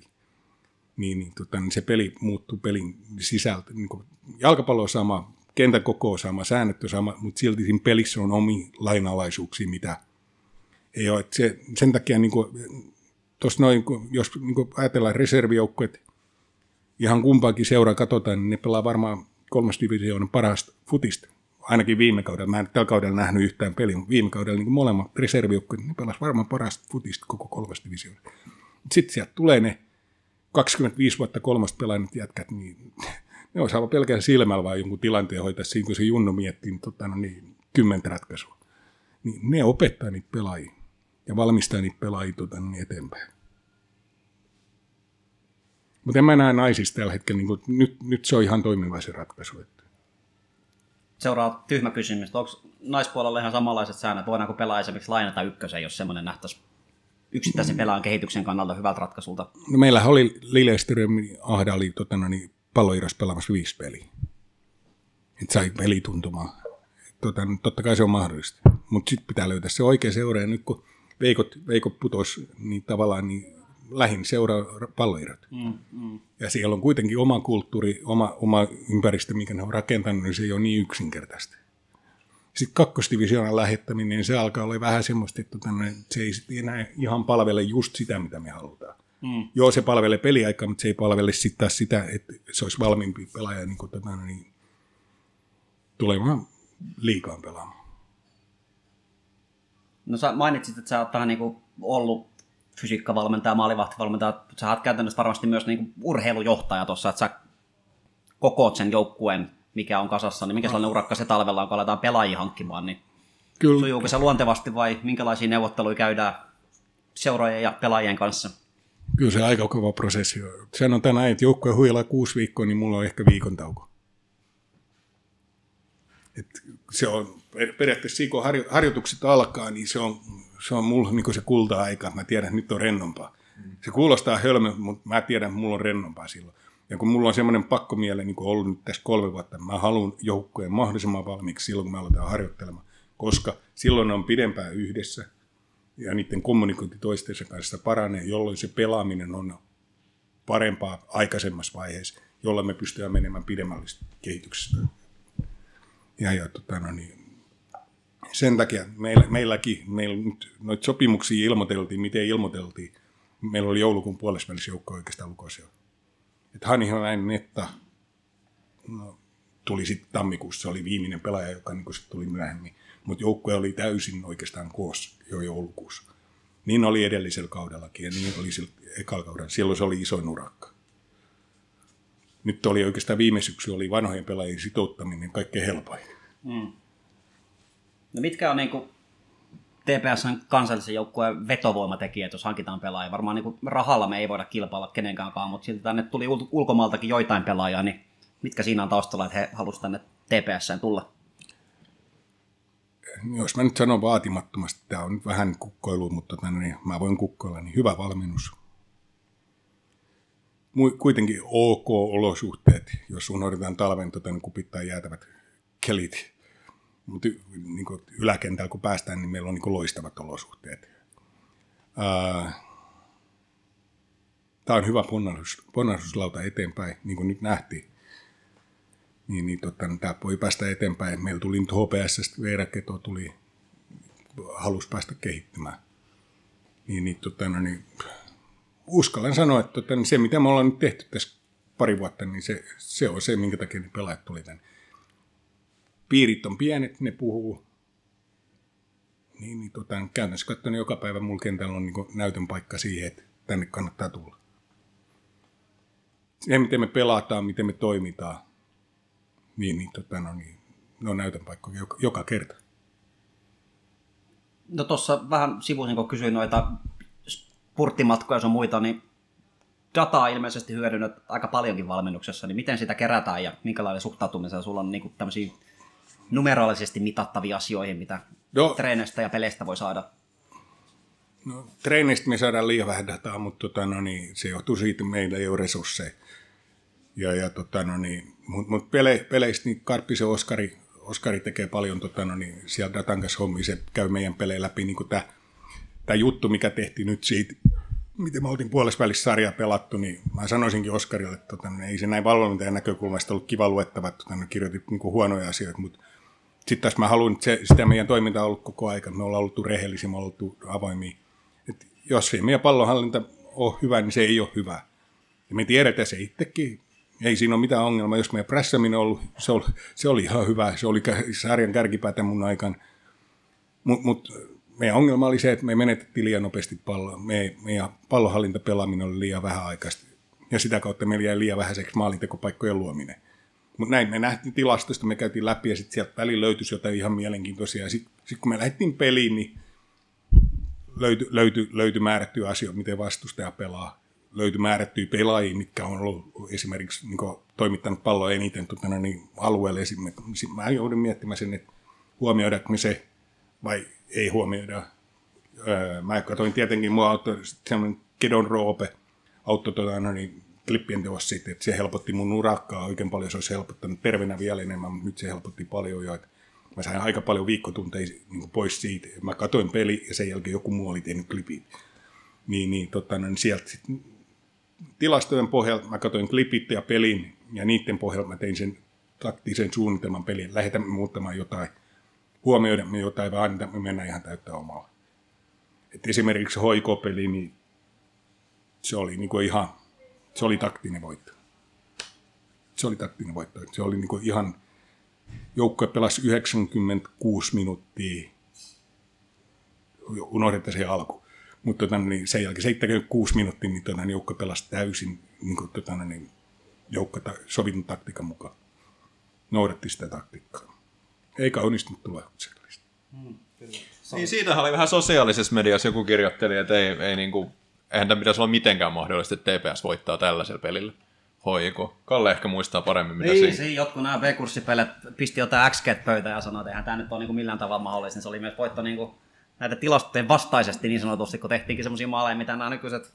Joo, ja me tehtiin kolme maalia alueen ulkopuolelta. Niin, kyllä, se hajoi ihan niin kuin täys Ja, ja, musta se- vaate kaikille näille nuoren polven valmentajille, että ylipäätään vedetään sieltä Santahuhdan maali pilasi meidän tilasto sen takia, nyt näyttää siltä, että meidän laukaukset oli kauimpaa sarjasta. No totta helvetistä, jos yksi maali tulee 70 metristä. niin kyllähän se muuttaa niin heti keskiarvoja. Taas nämä tilastot on niin semmoisia, mä käytän niitä apuna. Se on hyvä renki, mutta huono isäntä. Ja liian monella, liian monella niin toi, no XG vai mitä ne on, ne, ne, ne alkaa olla niin isäntä ja niiden mukaan mennään. Et esimerkiksi me pelattiin kapin peli Oolandi vastaan, niin mä huomasin sen, että ei ne laukun, ne laukua aika paljon, mutta ei ne laukunut kertakaan alueen ulkopuolelta. Yksi laukas tuli pelin lopussa, kun niillä tuli vähän panikki, kun 84 minuuttia pelattu ja 0-0. Taas me oltiin pelattu taktisesti niin, että meillä oli sovittu taktiikka 89 minuuttia, me isketään vastaan 1-0 maali, ettei tarvitse mennä pilkuille. Hmm. Ja suunnitelman B, no, jollei silloin onnistunut, niin mennään pilkuille ja voitetaan. 85 minuuttia ne teki 1-0 maali, sitten ne teki aika nopeasti 2-0 maali, kun me yritettiin tasoittaa peli. Mutta mut, tota, ne pyrki pelaamaan boksiin. Ja kun sai vaan annettu ohje pelaajille, että pitäkää ne boksi ulkopuolelle, meillä ei ole hätää. Meillä ei ollut mitään hätää, kun ne oli boksi ulkopuolella. Koska ne ei laukunut. Jos ne olisi pyrkinyt laukumaan, meidän olisi pitänyt reagoida. Mikäs perkele area se on, mihin halutaan päästä? Eikö se ole 14? Tämmöinen on joskus mainittu, joo. Pitäisi Joo. ottaa yleisökysymyksiä sieltä yhdeltä sankarilta, joka meitä piinaa aina viikosta toiseen. Aina sama jätkä. Semmos kysyttiin, että mikä on ollut suurin haaste TPS naisten edustuksen valmentamisessa, jos unohdetaan nämä tota, terveyshuolet?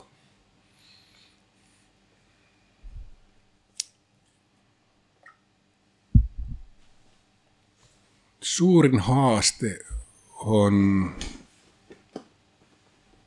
ollut se, että pystyy viikosta toiseen valmentamaan tota, niin paremmin. Ihan sen takia, että pelaajat, niin kuin mä aikaisemmin sanoin, mä vaadin pelaajat, pelaajat vaatis muuta. Se oli suurin haaste, että miten mä löydän sen keinon, niin mä pystyn ottaa askel yksi, askel kaksi, askel kolme, askel neljä. Mulla oli, mulla oli suunnitelmat ja hyvin pitkälti ne meni sen mukaan. Mutta se, miten mä pystyisin, ja suurin haaste oli se, miten sä pystyisit olemaan johdonmukainen viikosta toiseen. Miten sä pystyisit johdonmukaisesti no- noudattamaan sitä suunnitelmaa, kun sä olit te- tehnyt. Totta kai muutoksia tulee ja sun täytyy reagoida, mutta se oli suurin haaste. Et millä tavalla sä teet niitä pieniä mutkia matkalla niin, että tota, no niin, ää, se johdonmukaisuus ei häviä. Ja miten sä vedät itse pois sieltä sivutieltä takaisin päätielle. Niin se oli suurin haaste. Kai tämän somepinan nimekin nyt pitää sanoa ääneen, eli Harttu Ylinen taas kerran kysyy mieleenpainuvin ottelu, ja voidaan mainita tässä, keskusteltiin vähän ennen lähetystä, niin laajennetaan mieleenpainuvimmat ottelut. Mulla on kolme. Mulla on kolme. Eka kausi, viimeinen ottelu, Onssi vastaan. 60 minuuttia seison tota, noin vaihtopenkin luota istuja ja pidän käsi taskussa ja nauti. Joukkojen pelasi niin hyvin. Toinen on äh, viime syksyltä Jyväskylässä vierasmatsi. Toinen niin sanottu, pistä kädet taskuja ja nauti. Ja kolmas on sitten hoikopeli. Kolmas on hoikopeli. Ensinnäkin sen takia mä otin vastustaja valmentajasta taktisen voito. Me otettiin joukkueena taktinen voitto ja voitto. Ja, ja tota, no niin, se oli vaan se, että kukaan ei odottanut meitä mitään. Kukaan ei odottanut meiltä yhtään mitään. Niin kuin tekin jo mainittitte, että, että näin ei pitäisi tapahtua. Ja, kun jalkapallo on siitä ihmeellinen peli, että tota, niin en, se alkaa aina nollasta nollasta. Sitä pelataan 90 plus. Ja sen jälkeen kannattaa vasta katsoa tuloksia. Se, että meillä oli periaatteessa toisella puolella, meillä oli peli ihan täysin hallinnassa. Et jos ajatellaan tuota Onssi-peli, mistä mä mainittiin, ja mä ajattelen JK-peli, Jyp, Jypki-peli, mistä mä mainittiin, niin niissä me hallittiin pallo ja me hallittiin peli. Mutta hoikopelissä me ei hallittu pallo. Eka vartin jälkeen me hallittiin peli. Me saatiin se pelikontrolli, me saatiin hallittaa, tai eka puolella vielä oltiin vähän pulas, mutta toisella puolella, varsinkin sen 2-0 maalin jälkeen, me hallittiin peli ihan täysin. Ne ei päässyt niillä alueilla, mistä ne tekee maaleja, ne, ei päässyt, ne, ne, ne rupes pelaa pitkää palloa, mikä oli sitten taas niinku oikein houkutuslintu meille, että nyt meillä on hyviä asioita. Et mä tiesin siinä kohtaa, kun me iskettiin 2-0 maaliin, me ei tule tätä enää häviämään. Siinä oli jo enteitä ilmassa. Voin olla väärässä, saat korjata, mutta mulla on semmoinen mielikuva, että sä et aina ehkä niinku ihan kädet taskussa nautiotteluista, vaan niinku oot aika tunteella mukana siinä pelissä. Niin Täysiltä ei ollenkaan. Lauri Kaasen Mika taisi tuossa tota, saada ensimmäisen vai toisen valmennusuransa varoituksen tällä kaudella, niin miten monta varoitusta sä oot kellottanut valmennusuralla siellä? Jalkaurille yhtä, se meni joukkojohtajan piikkiin. Ai se meni, mä muistan, että siinä jonkun matsin jälkeen ainakin jotain punaista näyteltiin aika vahvastikin. Joo, se, se oli joukkojohtaja. Se oli joukkojohtaja, joka sen sai. Ja tota, no, niin sit se, niin se keltainen kortti, mikä siinä pelissä, niin sekin meni joukkojohtajalla, ainakin tilastojen mukaan. Okei. Eikö siinä Se, se vähän- se peli, missä mä puhuisin vastustajavalmentaja, kupsi vastaan. Mä puhuisin vastustajavalmentajan kortin. Se meni kentän puolelle, mä huusin tuomarille, että ei toi ole sallittu. Kyllä se mun käsittääkseni on, mutta se sai keltaisen. se kävi ihan kuumaan, mä sanoin, että älä mua syytä, syytä tuomarit, se meni siihen. Ja... No, hän ei enää valmiina. niin, niin, kyllä. Joo, ja viime, viime kaudella mä, se, se oli, siis mä ju, olin tuossa tuomarikoulutuksessa tota, no, niin, juttelemassa tuomareille, että miten mä niin valmentan nämä tuomaritoiminnan. Ja mä sanoisin sen, että tuomari, huono tuomari rupeaa korttien kanssa hakemaan sitä asemaa. Hmm. Ja viime kaudella, kun tuli se uudistus, että tota, no, niin, valmentajilla annetaan kortti, niin se oli kauden alussa sellainen, että tota, no, niin, mä muistan, me oltiin pelas PKKUta vasta vieressä. Niiden valmentaja, se ensimmäistä kertaa, kun se huusi kentällä jotain, niin se sai heti keltaisen kortin. Ei se edes huutanut mitään pahaa. Mutta jotain kuitenkin tuomari vastaan, tuomari tuli heti, ja var, varsinkin silloin alkukaudesta, niin tuomarit tuli samaan tien lämmäisen keltaisen. Ei tule se enää niin kuin ennen vanha keskustelemaan ja sitten lähtee. Vaan pum, ratkaisti asia just sen kautta, millä sä et sitä arvostusta saa. Ja, ja tota, no, niin viime kaudella mä taisin saada, mä sain kaksi keltaista. Yhdessä mä väitän, että mä en yhä saanut sitä, koska sen meidän joukkojohtaja, mutta se merkattiin mulle. Mä sen alun perin sain, mutta ne joukkojohtaja pelasti mut. Ja kyllä mä olen maksanut viime kaudella varmaan enemmän sakkokassaan. Kuin Niin mä olin sitä kysymässä, tuleeko sakko kasvaa niin tämmöisistä korteista? pelipäivänä, ensinnäkin taustalla tuli tuplana ja pelipäivänä tuplat, niin sä voit sitten laskea, että tänne mulla tulee ihan kivan kokoisia sakkoja. Eikö siinä ollut siinä Kuftmatsissa, eikö tota, tää Leivo, tai siinä oli joku epäselvyys? Joo, Le- Leivo, ja- Le- Leivo ei saanut edes kortin korttisi pelissä, se ei rikkonut siinä Ja pelissä. siinä oli joku semmoinen, Ja se oli, tilastoissa näkyy punainen kortti. se tuomari veti sen peli ihan muutenkin vihkoon. Se ei ollut ollenkaan sen pelin tasalla. Ja lähti korjaamaan sitä oma, omaa heikkouttaan, omaa johdonmukaisuutta, ei johdonmukaisuutta, lähti, mikä se on oikea sana? Epäjohdonmukaisuutta lähti tota, niin korjaamaan korttia avulla. Ja sitten kun tämä peli päättyi, niin sitten vielä merkattiin leivolta tänne. Ja sitten hän tuolla on kuulemma foorumi kirjoittanut, että kuin sikaa pelaava joukko me ollaan. Ja tosiasiassa niin siinä oli joukkojohtaja vaan käynyt sanoa pari asiaa, että meni tänään päin vittuun. Ja tota, no, niin, anteeksi kirosana, mutta tota, niin, hän sanoi, että tämä oli kaunisteltu versio. Ja sai punaisen kortin, ja sitten se oli merkattu yhtäkkiä leivolla. Ja sitten me jouduttiin selvittämään sitä, että tämä on vähän sama kuin viime syksyn, kun me oltiin Jyväskylässä pelaamassa, niin, tota, no, niin kun Östlundi sai punaisen kortin, se oli ihan eri pelaaja kuin tilanteessa taklassa Östlund ei olisi lähelläkään. Me saatiin sitten onneksi pelin jälkeen se korjattu. Se ei enää auttanut siihen peliin, mutta se on pelin jälkeen korjattu se, kun tuomari, näin jotkut päättäjät näki sen videolta, tota, niin, että tyyppi ei olisi tilanteessa. Mutta tämä oli nyt niin kuin, mun mielestä Leivo ei siinä pelissä aiheuttanut yhtään vaparia, tota, niin yhtäkkiä silloin punainen kortti. Joo, ja mä muistan, että tunnen ton, seuraava peli oli PK35 vastaan, ja mä tunnen PK35 toimitusjohtaja Joo. terveisiä vaan Forssan pojalle, niin hän lähetti mulle Instagramissa viestiä, että mitä siellä nyt on vielä tapahtunut, kun topparit saanut punaisen. Ja mä, olin, mä olin katsoa matsia, en, en, täytyy sanoa, että en tiedä, mistä tämä punainen tuli. Se oli, sit- se oli, se oli siihen, tota, no niin, no joo, se oli 2-1 siinä vaiheessa, kun me saatiin punainen kortti. Mutta siihen asti me pelattiin piru hyvin. Eka puolella varsinkin, niin me pistettiin kupsi oikeasti niin kuin, pohtimaan, mitä nyt. On, niin siinä oli jotain ylärimaa tai muutakin. Joo, oli meillä paikkojakin, niin kuin Joo, ihan kyllä. niin kuin teidän maalikin alussa. Että, tota, niin tämähän oli, että meillä oli tämmöisiä viitvailotteluja. Niin kuin mä pelaajille sanoisinkin, että viitvail. Joo, ja se oli itse asiassa silloin tämän jo mainittu räpymiehen kanssa juteltiin, että tämä oli niin paljon laadukkaampaa jalkapalloa kuin TPS silloin pelasi. että Se oli käytännön esimerkki siitä, mitä mainitsit. Että siellä Joo, joo. Ja kyllä mä sen tiesin koko ajan. Ja sitä mä mietin, että tota, niin kuin, ihmiset tulisi sinne katsomaan, niin voisi iloisesti yllättyä. Mä tiedän, että kun me saadaan yläkentällä anniskeluoikeudet, niin siellä on yhtäkkiä katsojia ihan pirusti. se on meidän hyvä paikka vähän ottaa pohjaa. Niin, on, on, on. Toivottavasti Kivempi kuin kupittaa. On, on, on. On, siis on, niin kuin, on. niin kuin, jos ajatellaan sitä, mitä pelin jälkeen tapahtuu. Joo, siitä oli lyhyt matka Jokirantaan. Joo, kupittaa pitää aina ottaa taksi. Kiavari oli lyhyt matka. Hei, jos nyt ajatellaan, että sä valitettavasti jouduit nyt jäämään tästä pois, mutta jos sä vähän vielä mietit, mietit kuitenkin eteenpäin tästä, että mitä, miten sä ajattelet, että mitkä on ton joukkueen loppukauden näkymät. Siellä tota, iso menetys tuli siinä, että Emma Santamäki lähti kupsiin ammattilaissopimuksen perässä, mutta et, Mä, mä luulen, että tota, no niin, Emman, Emman lähtökupsi oli kuitenkin niin pelillisesti pienempi menetys, mitä nyt ulkopuolella ajatellaan. Me pelattiin koko talvikausi ilman häntä, ja me pelattiin aika hyvin. Et Tota, totta kai Emma, Emman pelaaminen toi varmu. Se, nyt kun Emma poistui, niin se näkyy jo Hollannin pelissä, että nyt jokainen pelaaja joutuisi taas ottaa niin sen yhden extra stepin. Et silloin se oli vähän siinä, joissain peleissä vähän näkyy sellainen, että mun, mun ei tarvitse tuota viimeistä askelta välttämättä, niin kuin, ei, ei se ollut tiedostettu, mutta tiedostamattomasti niin luotettiin siihen, että takaa on lukko. Niin, niin se mahdollisesti teki joukkueelle niin hyvää, ja ainakin niin pitää pelaaja puhua sen, että ko- pukukopissa menetet, menetettiin iso persona, mutta kentällä niin se vaikutus on pienempi. Olisihan voinut tulla loukkaantuminen, se olisi ollut koko loppukauden sivussa.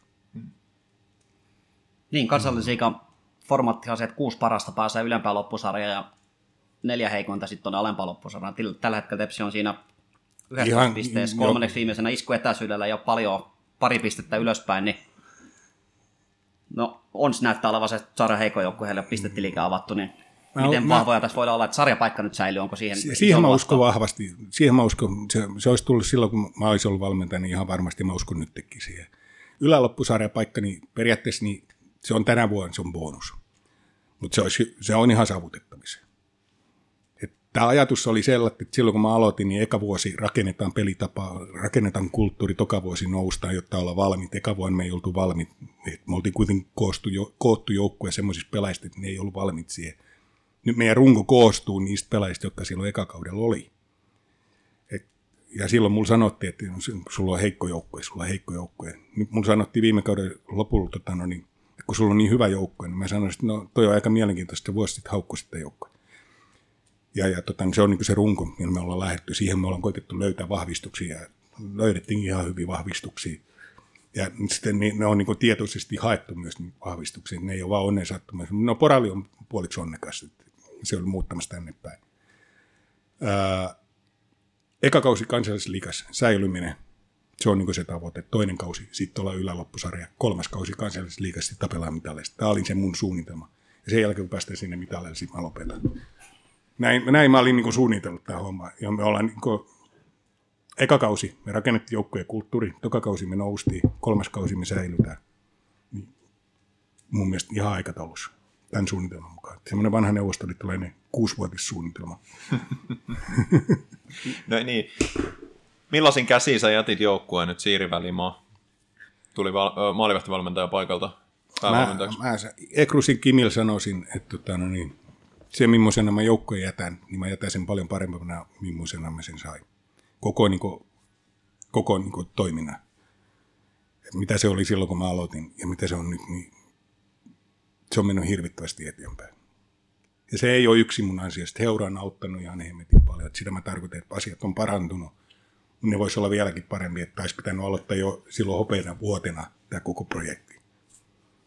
Et silloin jäätiin siihen tyytyväisyyteen, että meillä on asiat hyviä sitten pikkuhiljaa se vaan valus alaspäin. No Vähän jo vastasitkin, mutta jos kysyttäisiin, että mikä tämä sun kahden ja puolen vuoden perintö on TPSssä, niin miten sanottaisit sen ajatuksen? Ainakin se, että tota, naisten joukkueet ei kannata enää tuonne olakohottamalla ohittaa. Tota, niin, jollei valmentaja, niin naiset pitää itse huolta. Että meitä ei voi kohdella miten vaan. Et niin kuin mä sanoisin, mä en ole välttämättä kahden ja puolen vuoden aikaa kauheasti ystäviä kerännyt. Kyllä mä olen käynyt toimistossa kertomassa, että tota, niin asiat ei toimi ja mä oon saanut puhuttelut siinä. Mä oon sitten seuraavan päivän mennyt uudelleen, jos on ollut jotain aiheita. En mä kattonut, kenen mä puhun. Mä olen sanonut, että jolle hommat toimii ja jolle jotain tapahdu, niin kyllä mä olen ilmoittanut aika nopeasti. Ja sitten ollaan oltu keskusteluissa. Mutta se on mulla kanssa semmoista, että tota, niin osat ihmiset ei kestä sitä, että mä, mä sitten tässä että missä se raja kulkee, kuinka pitkään mä voin toimia jollain tavalla. Mä, mä myös, se mitä Välimaa sanoi, mä mittasin alusta hän todella paljon.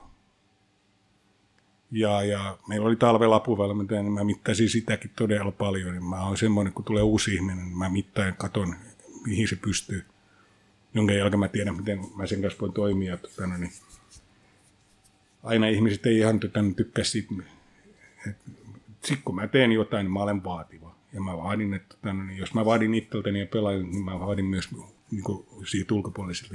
Tämä on se, mitä mä niin kuin sanoisinkin, että sitä ei aina ymmärretä ja sitä ei aina kestetä. Että halutaan mieluummin repiä sinne kivan kupla ja kahvikupin ääreen. Hmm. Tämä mä oon niin kokenut. Todennäköisesti mä saan tästäkin kommentteja, että ei pidä paikkaa, ei pidä paikkaa, mutta tota, no niin, ne kokemukset, mitä mulla on, ne on mun henkilökohtaisia kokemuksia, niitä ei voi kukaan muut viedä. Se on vähän niin kuin tämä sairauskin. Mitä mä koen tämän kanssa, niin joku toinen voi sairauden aika kokea ihan muuta.